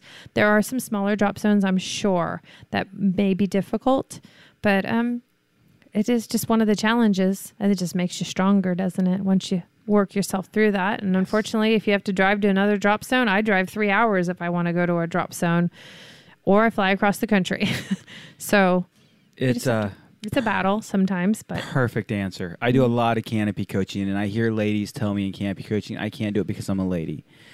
You only can't do it because you're a lady because you believe that statement. It's that's the only reason i think that statement is true is because you believe it not because it is true so I, I- was so happy. I, I really was expecting and hoping an answer like that came out of you. and please, I don't care who you are in the sport—a man, a woman, uh, feeble, big, strong. It's a decision you make. It might take me longer to learn it than it takes Nick to learn it, or vice versa. But if I have a will and I, I will have a way, it will happen. It's a decision I got to make. You drive three hours to get to a drop zone. There's something I did notice recently. You're from Clovis. Yes I lived in Auberry for a while. You know where Auberry is? You know where the Mono Indian Reservation and casino is? It's up the hills from you guys. It's about an hour. I actually lived Okay. up in the uh, uh, the mountains just outside of Clovis. like shaver direction Uh, y- sort of Yes, yes, I think so. I can't, I'd have to look up the, the highway names because, man, aging ourselves at this point, it's been over 20 years Mm-hmm. since, and I was an adult at that point. So it's been over 20 years. I actually, uh, something Nick knows about me, I used to work in churches. I was an assistant pastor at the Mono Indian Reservation Baptist Church up there. Nice. So, Oh, I didn't know that you were pa- that you worked at the Indian reservation. That's Yeah, a whole yeah. another level of yeah, so I, complexity to that story. I got out of Bible college. I uh, was seeking my direction, my way, and I said I actually got kicked out of Bible college, and decided that. Uh, wait a minute yeah, uh, Bible college. It's real easy to get kicked out of Bible college. Let's be real. Baptist Bible college. You, you look at somebody wrong, or you listen to MC Hammer, you're getting in trouble. Is that what you got kicked out? I would be so happy if that was really the That story. is not what I got Dun, kicked dun, out for. He wore hammer but pants I one day. did get in trouble for listening to MC Hammer. It was Sir Mix-a-Lot, wasn't it? Uh, no, I got in trouble for like somebody heard me blaring MC Hammer and reported me, and I got in trouble. what, so- what song? Too legit to quit. Uh, yeah, I guess that's so yeah, yeah. So if you ever So see you me, I like how you legit, did the hands. Yeah, in the plane, you'll see me do it every now and then because. So you were Uh, legit yeah. enough to quit, apparently. Dude, no, I was legit enough to get kicked out. Uh, I went to uh, the mount, uh, uh, an old pastor of mine, a church I attended, and, and just a, a man to this day that inspires me, not because of religion, but because of humanity. He is a great human being, such a solid man, and I, I watched him face so much adversity, and he never blamed on anybody else, even when somebody else was at fault. He worked hard through it. Larry Gibson is his name, and Larry Gibson was much better at remembering names than me. Uh, was the pastor up there, and I thought if I can learn more about me, if I wanted to understand where I needed to be and who I needed to be, he would not lie to me. He would help me see the truth that I needed to see, and he wouldn't blow sunshine up my ass. So I actually went and worked up there as his assistant pastor, and I ran the children's ministries up there. I have a huge passion for kids. I, I do not want kids. I love other people's kids. That was clear. You know what I'm saying? That was Crystal. I love other people's kids. That's about it. Um, Justin, are you having kids? No, Do you expect to? no. Man, we got a room full of people not having kids. non-breeders, baby. Genes are going extinct. It uh, so yeah, that's that was my history. I, I spent time up there for six months and came to peace with my view on religion and God and Christianity. And, and as people who listen to the show know, I still consider myself a Christian, but mm-hmm. organized hypocrisy, hypo- Hippocratic religion is hard for me. You'll notice I'm not. I try not to be a hypocrite about what I say, and it actually comes from that background. It, it's seen so much hypocrisy in religion that made it hard for me. But Clovis, what a butthole of a city. I'm kidding. Hey, I love my boyfriend. It's not so bad. No, it's not. It's not. But it's definitely it's the middle of nowhere. Yeah, it's getting a little bit. It's not Bakersfield, but it's Oh, still God. definitely. Um, Clovis is nice. I, I actually, which is kind of fun, because his entire family is from Clovis. It's a beautiful Fresno. town. Yeah, well, beautiful A beautiful town. He he loves it, but we I head up the Clovis Community Watch, which is over like 500 homes. So we do like Thanksgiving dinner for the police department every year, and so the community when you really it is like as you get involved with it. It's pretty fun. There's no traffic. It's just I, San Francisco and Los Angeles. It's just it's brutal. Even Sacramento. Yeah. So if we're gonna live in California, we're gonna be like an hour and a half away from Yosemite. That's pretty peaceful. And it's, that's the best part. pretty the nice. mountains are right there. it's pretty nice. You drive Shaver 20 Lake, minutes. Yes. You're somewhere beautiful. yes. So that's the good part. So speaking of driving someplace beautiful, something I really wanted to, to hit on tonight is what helped me understand your, involvement with gymnastics was you recently spent a trip to Africa. Mm-hmm. How often do you go? What's going on there? I mean, it seems to me you have a pretty deep history with some people there. Uh, in 1997, I took my first trip to Namibia, and there was a USA Gymnastics actually had an organization called Gym Corps that was organized by Becky Reedy, and they would take six Americans and send us over to Africa, three females and three males. And at the time, I'd been married for a couple years, and I wasn't happy, and I needed a break. So it was a three month three month position. So I did take the position. They sent me to Namibia, and I liked it so much that I spent four years basically there. And I would come back for like a month. I'd work, and then I'd take that back, and then I would volunteer for another year. And then in 2001, um, my brother had some issues, and um, I came home for that, and then he committed suicide on July 25th, 2001. And at the time, it's hard to remember back then sometimes because we're so used to social media and having access to people around the world. If you're volunteering, you don't have a whole lot of money. And so it was hard for me to call my mom or email or those sort of things because you had internet cafes and they were dial up and it was like forever ago. So the communication, there was no way I was going to leave the States after he passed away because it's just me and my mom. My dad passed away when I was 18. And so I stayed. But in the process of doing that, I got into the choreography, which allowed me some of the freedom when he was in and out of psych wards and that sort of thing to help the family. And then when he actually died, I didn't want to leave the country. And so it was a long time before I went back, but I stayed connected. And so I would have sister programs that would work with the African clubs over there. And then when I finally had the opportunity to go back, I, I go every year And um, I was going to South Africa some years. I was going to Namibia. Namibia is kind of my home. It's like my, my third family after skydiving. And um, I usually try to go over for a month and volunteer over there. And I do their floor routines and clinics and camps. And, and on top of that, I bring about 300 pounds of donations of grips, leotards, any sort of equipment I can stuff into my bags. And um, then they use that and they sell it throughout the country or to other clubs. And then they use that money for the foundation kids. And those are the kids, obviously, that can't. You saw mostly probably pictures with the foundation Yeah. kids. They're fabulous. They're just. I had one, and I, I love her. Her name's Amarencia. And Amarencia, at one point, she's 15, and she's one of our foundation kids. I worked with her the last couple years. And her smile in itself is just beautiful. But at one point, she just looked at me and she said, I love you, coach. oh. And I just like talk about melting into the mat.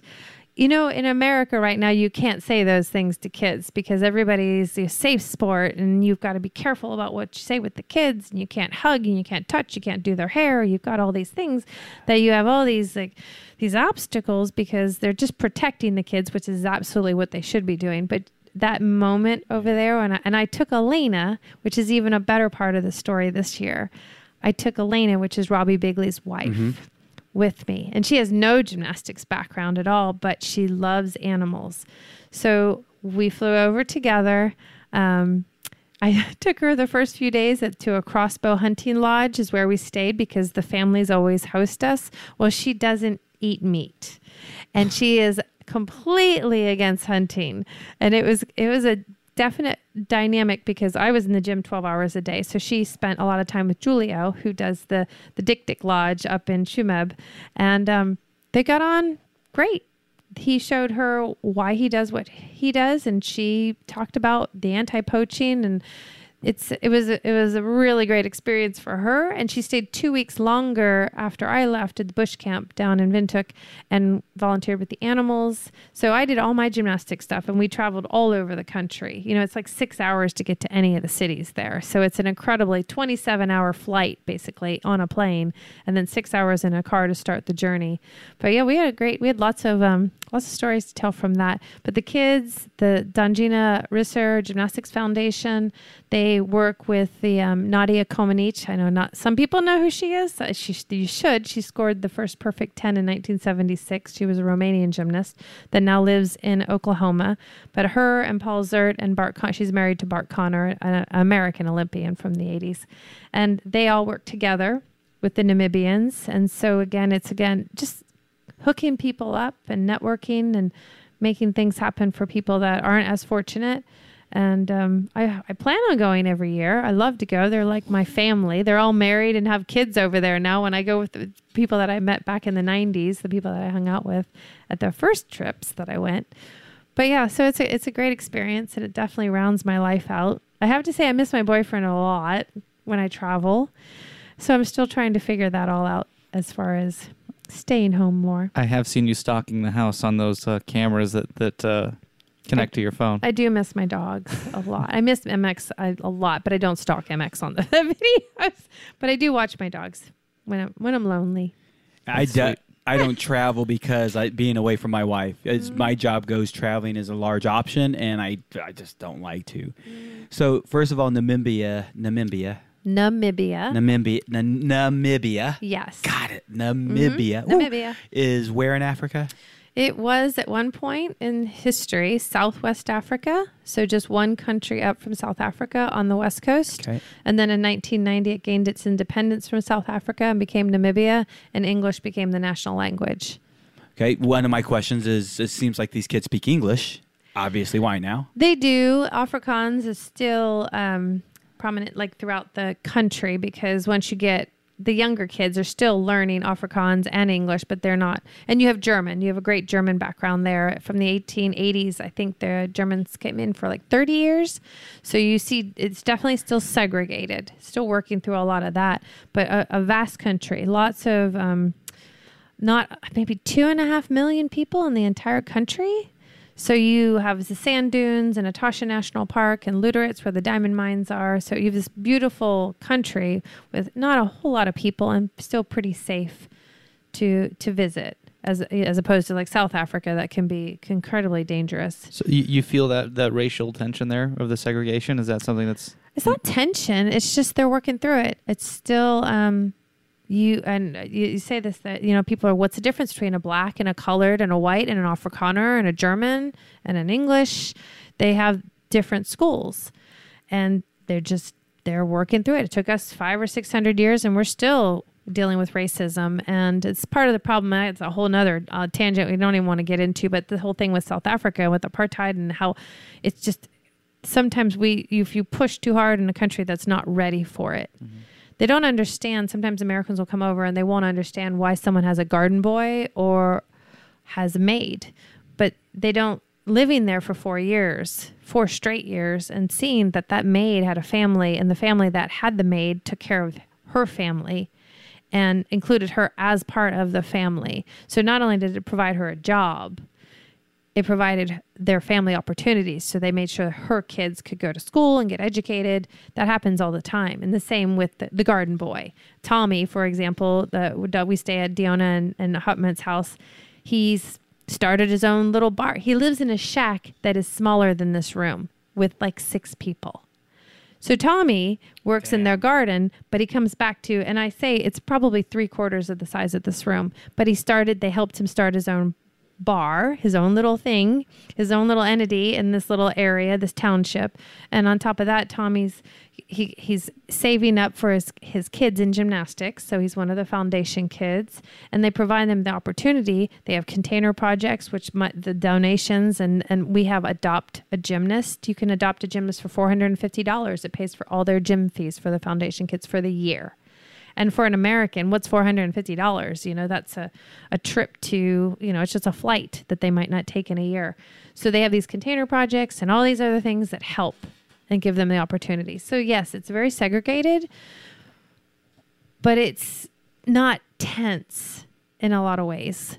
I think there is tension in certain manners because there are some unsafe situations, but you can go to New York City and still feel that also. You don't want to be stupid, you know, with leaving things in your car or your house wide open. So yeah, there's a, there's a, the dynamics of it. It's definitely, um, it's, it's hard to understand sometimes unless you are immersed in it, which I was, and it still am. So, but it's a great country to visit. when you're in a gymnastics gym there is the setting at all like what it is here in a in a gym in the United States like do you feel No. like you're in the same place the, the reason I ask that question is you can travel around to different drop Mm-hmm. zones and you kind of get the feel of it's all the same thing how different is it from from the United States gym it's setting pretty different. I there are the last gym I was in was um, so small that they didn't have a vault runway long enough to vault. It was just like in a little type of school building that you could because they, they just the owner, the lady that runs it, is from Romania and she's been ill and she couldn't afford the rent at the other place, so she'd moved into this place, and um, America, we're spoiled in America. Our gyms are incredible, especially in the middle of the country where real estate is cheaper.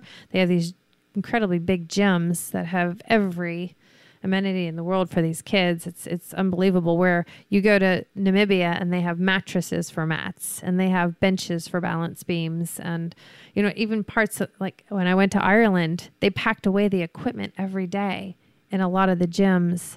That that's amazing like in a school gym and they put the equipment away and then roll it out every day to practice. I mean, this, that's it's just a different level. Gymnastics in America is we're we're super spoiled.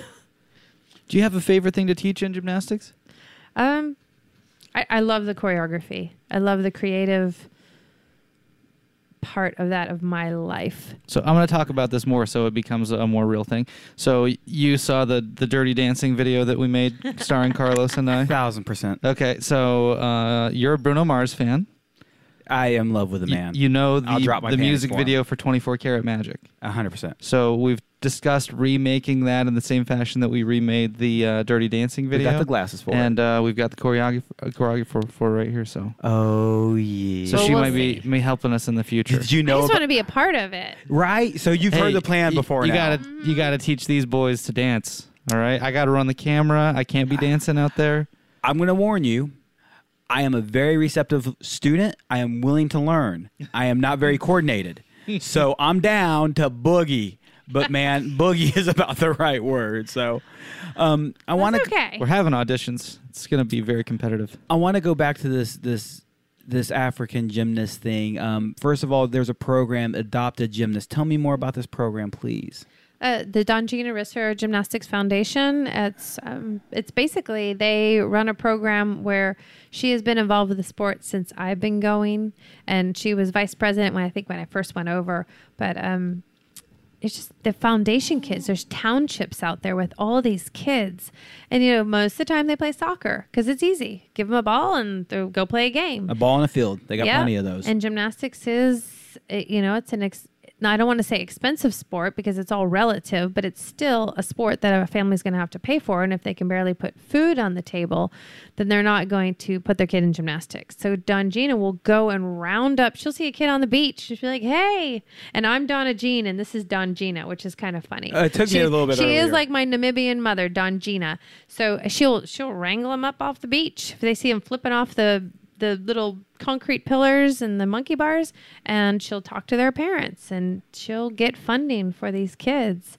And so i it, so it's good because i communicate with the people here. And so last year i think i had four or five americans that um and she's got people around the world because they have those kind of they they network so that they can help the country out. So yeah it's just fun. It just pays for their fees. It gets the kids in the gym and it's just there and the kids are so appreciative. Like last year two years ago we did a like a slumber party at the gym and i noticed and I, I really i'm not being racist but there are black kids and there are colored kids and there are the afrikaans kids and the, the foundation kids the black kids.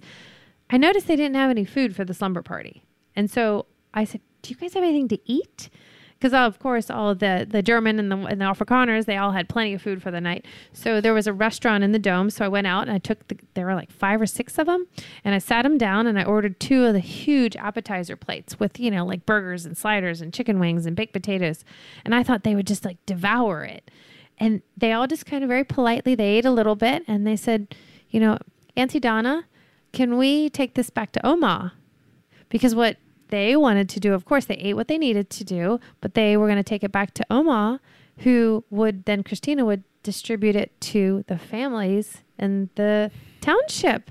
So instead of being greedy, they were thinking about other people, and I I just thought that was just I mean again to my heart, just thinking how they're raised to share a shack of this size and they're living in something that has it doesn't have walls. When I say shack, we're talking shack.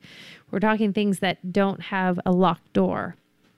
It's I, it's hard to describe. That's why sometimes I do take videos. I didn't take as many this year because they had me so busy. I was working a lot this year because it was a shorter trip between the two gymnastics competitions. But it is um, for Elena. It was eye opening. It was a great experience for her to see what's out there because she went to several orphanages on top of that up north and down in um, Windhoek, and there's just a lot of need, but a lot of appreciation too when you're helping uh, someone in a country like that because they just they wonder why we come to their country and want to live because they're just trying to get out for the opportunity because sometimes those opportunities aren't there for them in their own country.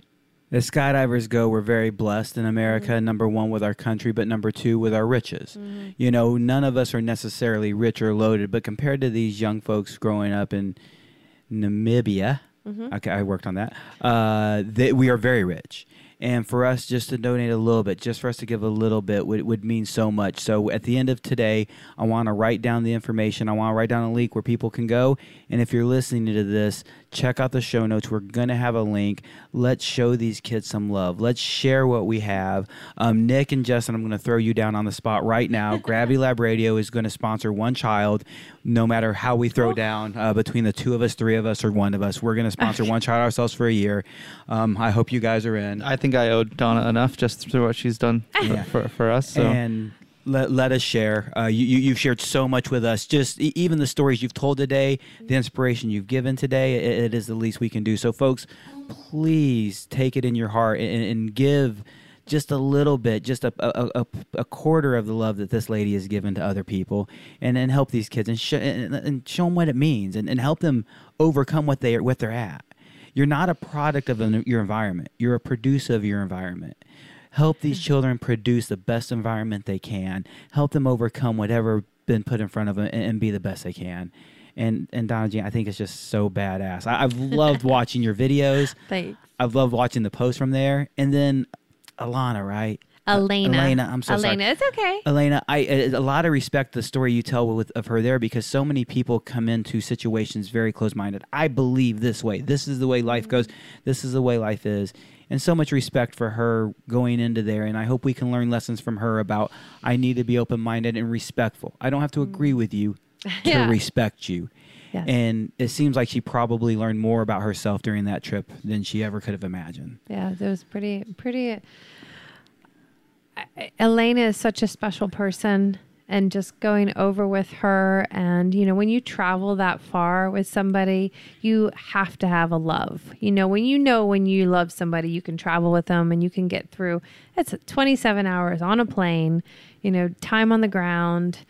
Squished in a car with every single thing possible for six more hours, and she just her she had a smile on her face, and she was ready she brought so much for those kids in the orphanages and just reaching out to and finding out about Namibia, which was it, it's just I love sharing with her. So I, I'm excited to speak with her. She just got back uh, just a couple of days ago. So yeah, I haven't even heard all the stories, but I'm pretty excited. Pretty excited to catch up with her again. So you would like her. We'll have to get her down here again. Uh, you guys bring so many wonderful people down. Absolutely. and I I think you guys actually did a vehicle trip together at some point there where you had a selfie camera or was that Elena in the car with you? In Africa or yeah. or I think it was in Africa. Oh, she definitely. Oh, yeah, we were on a game drive. The, Yeah, yeah, the yeah. gentleman that ran the the lodge, he would take us out in the mornings before I go to the gym at eight. So we'd get up at six, and then he would drive us around and show us. So she had a GoPro, and uh, yeah, that was kind of funny. Yeah. she looked familiar and I think you said she was around the time I had probably passed she was by. I- definitely at the drop zone when you were there. and I was sure. there for seven straight days. I, Mhm. Actually, the Saturday it was a Monday through Sunday course, Mhm. and everybody had done so well. Uh, Greg was one of the other guys. Oh yeah, from New Zealand. Uh, no, uh, Greg is an American guy who looks a little bit like Hank, who's in Hawaii now. Uh, I'll, I'll look up his name later Okay. for you. Um, we took that Saturday off because they were doing so well. So I hung out that Saturday, just hung out around the DZ. Actually, uh, Bill showed me all around. Which at some point somebody goes like, "Bill actually likes you, bro," um, which I'll, I took that as a compliment. Have you been fired from Lodi? That was I was just gonna say I have never been fired from Lodi. Me neither. Seven days. That's all. That's all I had. I, have never even worked there, but you can get fired. Someone laughed at that yesterday. Oh, you can get fired without working there for Oh, sure. yeah, Yes. yeah, that's- MX has never been fired either. That's so. good. I was people. running an AFF course there, and this kid comes up to me because I look like I know what I'm doing as an AFF examiner. They'll be like, "Hey, you know what you're doing? I just got fired from the drop zone. I don't even work here." I'm like, "Okay, I don't quite understand what you mean." he goes, "I just bought 50 jumps. I just did my second jump. I landed crosswind. Bill walked up, said, "You're mm. fired. Never get my drop zone again." He told me, I told him I bought the tickets. He said, You're fired, get off my drop zone. And Rob Pooley was standing right there. I'm like, Rob, can you come please help this young man? And Rob told him exactly what to say and what to do. And, and a couple days later, the guy was jumping there again. So it, it, you, you'll get fired from Lodi. You can come back, yes. Yeah. Actually, I think what went over Bill is we had a tandem land very short, just on this side of the freeway. Mhm. And we were all catching, and I was running my ass off to catch his tandem. And all these young kids in the stand landing area, and guess who was stand who was running next to me, stride for stride? Bill. Bill. And Bill and I caught this tandem, and really, I'm not at this point. I'm you know, 48 or no 38 39 so i'm not old by any means but i was probably the oldest guy out there besides bill so two oldest guys are out there running and as soon as we got done catching he goes come with me i got to show you something and you know how serious he sounds Oh, yeah. and i'm like what the fuck and he starts just start showing me around the dz i'm like oh thank god it, it scared the shit out of me when he first said it man Yeah, he's scary. I have to say. I have to say, when I did my AFF with Mikey, on my fourth jump, it was Thursday. We went up for the first jump of the day, and Bill was the pilot, and they had us way south.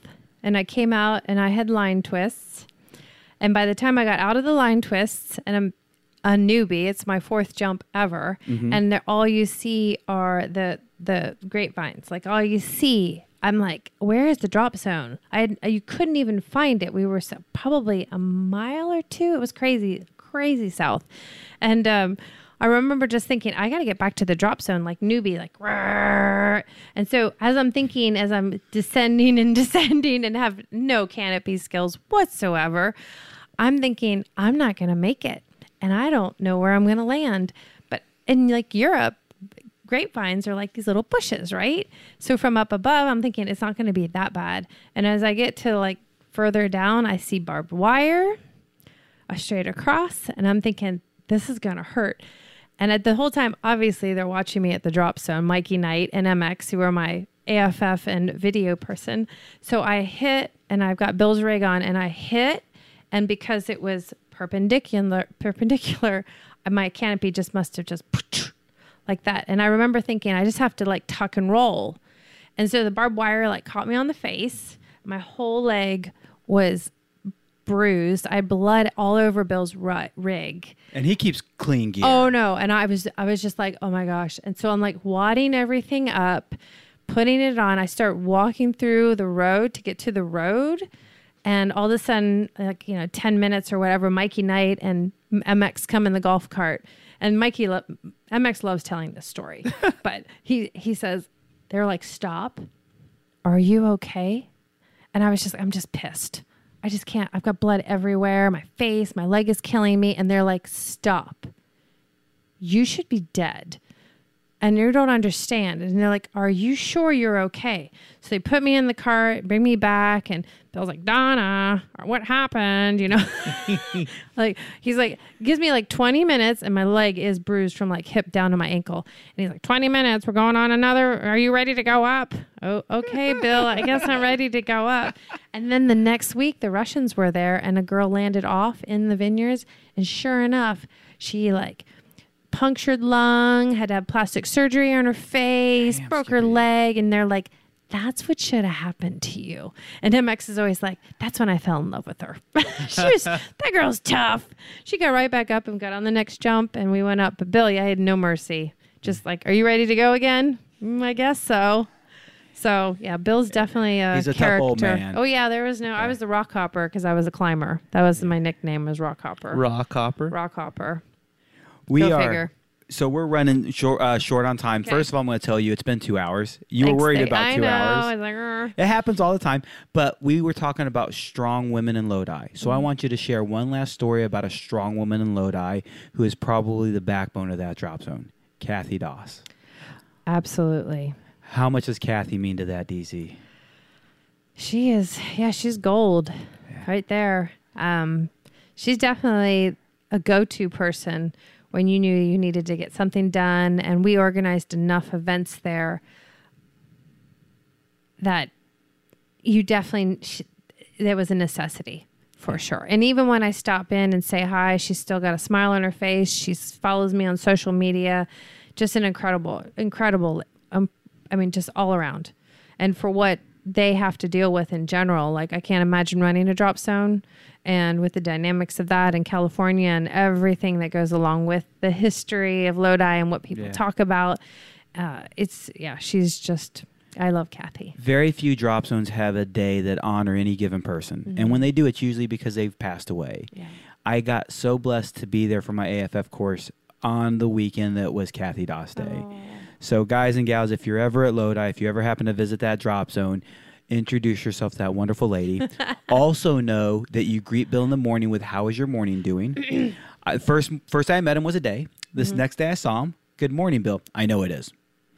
Erica immediately tells me when he walks away. Next time, say, How is your morning, Bill? The next morning he sees me. How's your morning, Bill? I like you, you learn. And he just kept walking. If you meet Bill, he is a nice guy. He is quirky to say the least. If you meet Kathy, you have met one of the nicest, wonderful human beings I've ever met in my life. Yeah. And you don't drop an F bomb around Bill. No. ever. you have to be very polite, even if you're not speaking to him, just to anyone in general. No, absolutely not. Be aware when he's around, and he is a sneaky little effer. I can't even say the word when he's not here. That's right. Don't say Yeah. it. You'll get fired. Yeah, right. so uh, we are wrapping up. As we wrap up, anything else you want to say, share to our friends, family, watching, listening? I just have to say that this there the one story, a quick story. When I met Stevie Yeah, have at it. at Paraclete, And you know, MX had kind. I don't even know how he got brought into the group because MX had his little, you know, the group of the undercover ninjas, and somebody knew Steven. I can't remember that connection, but he showed up, and we used to stay at the owner's house, and I was like, this guy is so nice. Like he only had like four hours of tunnel time, but he was hanging with the boys. He was doing his duty there, and he was so polite and so giving in every way. I'm like, I like this guy. He can stay in this group for sure. And then maybe a day later, they're like, Do you know who he is? Like, I didn't know he owned a drop zone. I didn't know anything about him. They're like, Google him. Multiple gold medals. Multiple information, like the information and the videos that it was like, Are you kidding? This guy? This guy is amazing. And then I think it was maybe like maybe the next event they're like, yeah, you know he he skydive Spaceland. I'm like, wait, that's he runs that. That, that was the connection and that's what brought us like well let's just go there then that's fabulous like if we like him so much but just his heart there's not there's a person in gymnastics that's like that and that's bart conner his he speaks to you like you are the only person on the planet and Steven does the same thing. You are in front of him and he is not going to be distracted by a phone call or a text message. He genuinely cares about people and cares about what you want and why you're here and what you're doing as a person. And I can't say enough about that. And that's what is probably the biggest drive for all of us when we first started coming down here and keeps us coming back. So the Skydive Space Spaceland family is unbelievable. He is our leader, no doubt. He Mm-hmm. is. I've known Steven since 05, and he has by far been a huge inspiration to myself. Uh, Nick actually bought him a little present of a bobblehead doll of Steven. And not many people know about that. It's really good You looking. know, it, it is. Have you been in Steven's desk and seen this? You, I think you sent me the I- I video may have or sent you a picture. picture of it, yeah. Mhm. And actually, Nick asked a handful of us close friends to write Stephen a letter, and we all hand wrote letters at Nick's request. Um, and quite frankly, it's probably the only handwritten letter I've done since I was a child, and that's how much Stephen means to all of us. Yeah, and those of you who jump at Spaceland and don't know who Stephen Boyd is, Google Spaceland Anomaly. Find out that you were hanging out with a world champion, one of the best that have ever been, and the one of the best that will ever be. And I'm talking about human beings Yep. as well as skydivers. Agreed. So, Mr. P, what you got? Man, uh, I just want to echo both of those sentiments. Uh, Steven's a great guy. Happy that uh, he brought you into our life and into Mhm. the, the Spaceland's life. And uh, huge thanks for being here and sharing your story. Thanks for having me. Oh, thank you for being here. What you got, Justin? Oh, it's just it, it's been great. You know, I, I I think we briefly met or talked, but it's it's been great listening to you and talking and hearing all your experiences and everything. It's great. Thank, you. Yo. Thanks for sharing. Donna, I know you were hesitant coming on the show. I appreciate you taking the time. I appreciate you doing it. People always are. We were hesitant the first time we did it, but uh, thank you for coming. Thanks. Look forward to having you back, and please Thank keep bringing the big screw back to Scott. Oh, don't worry. Land. They're waiting. I, I keep seeing my phone text message like uh, they're waiting. Well, get out, go have a party, have a good Thanks. time. Thank you, guys and gals. We are right. taking a week off. I got to go take care of some personal business. Mr. P's got some things taken care of. We'll be back when we're back. See you later. Go Astros.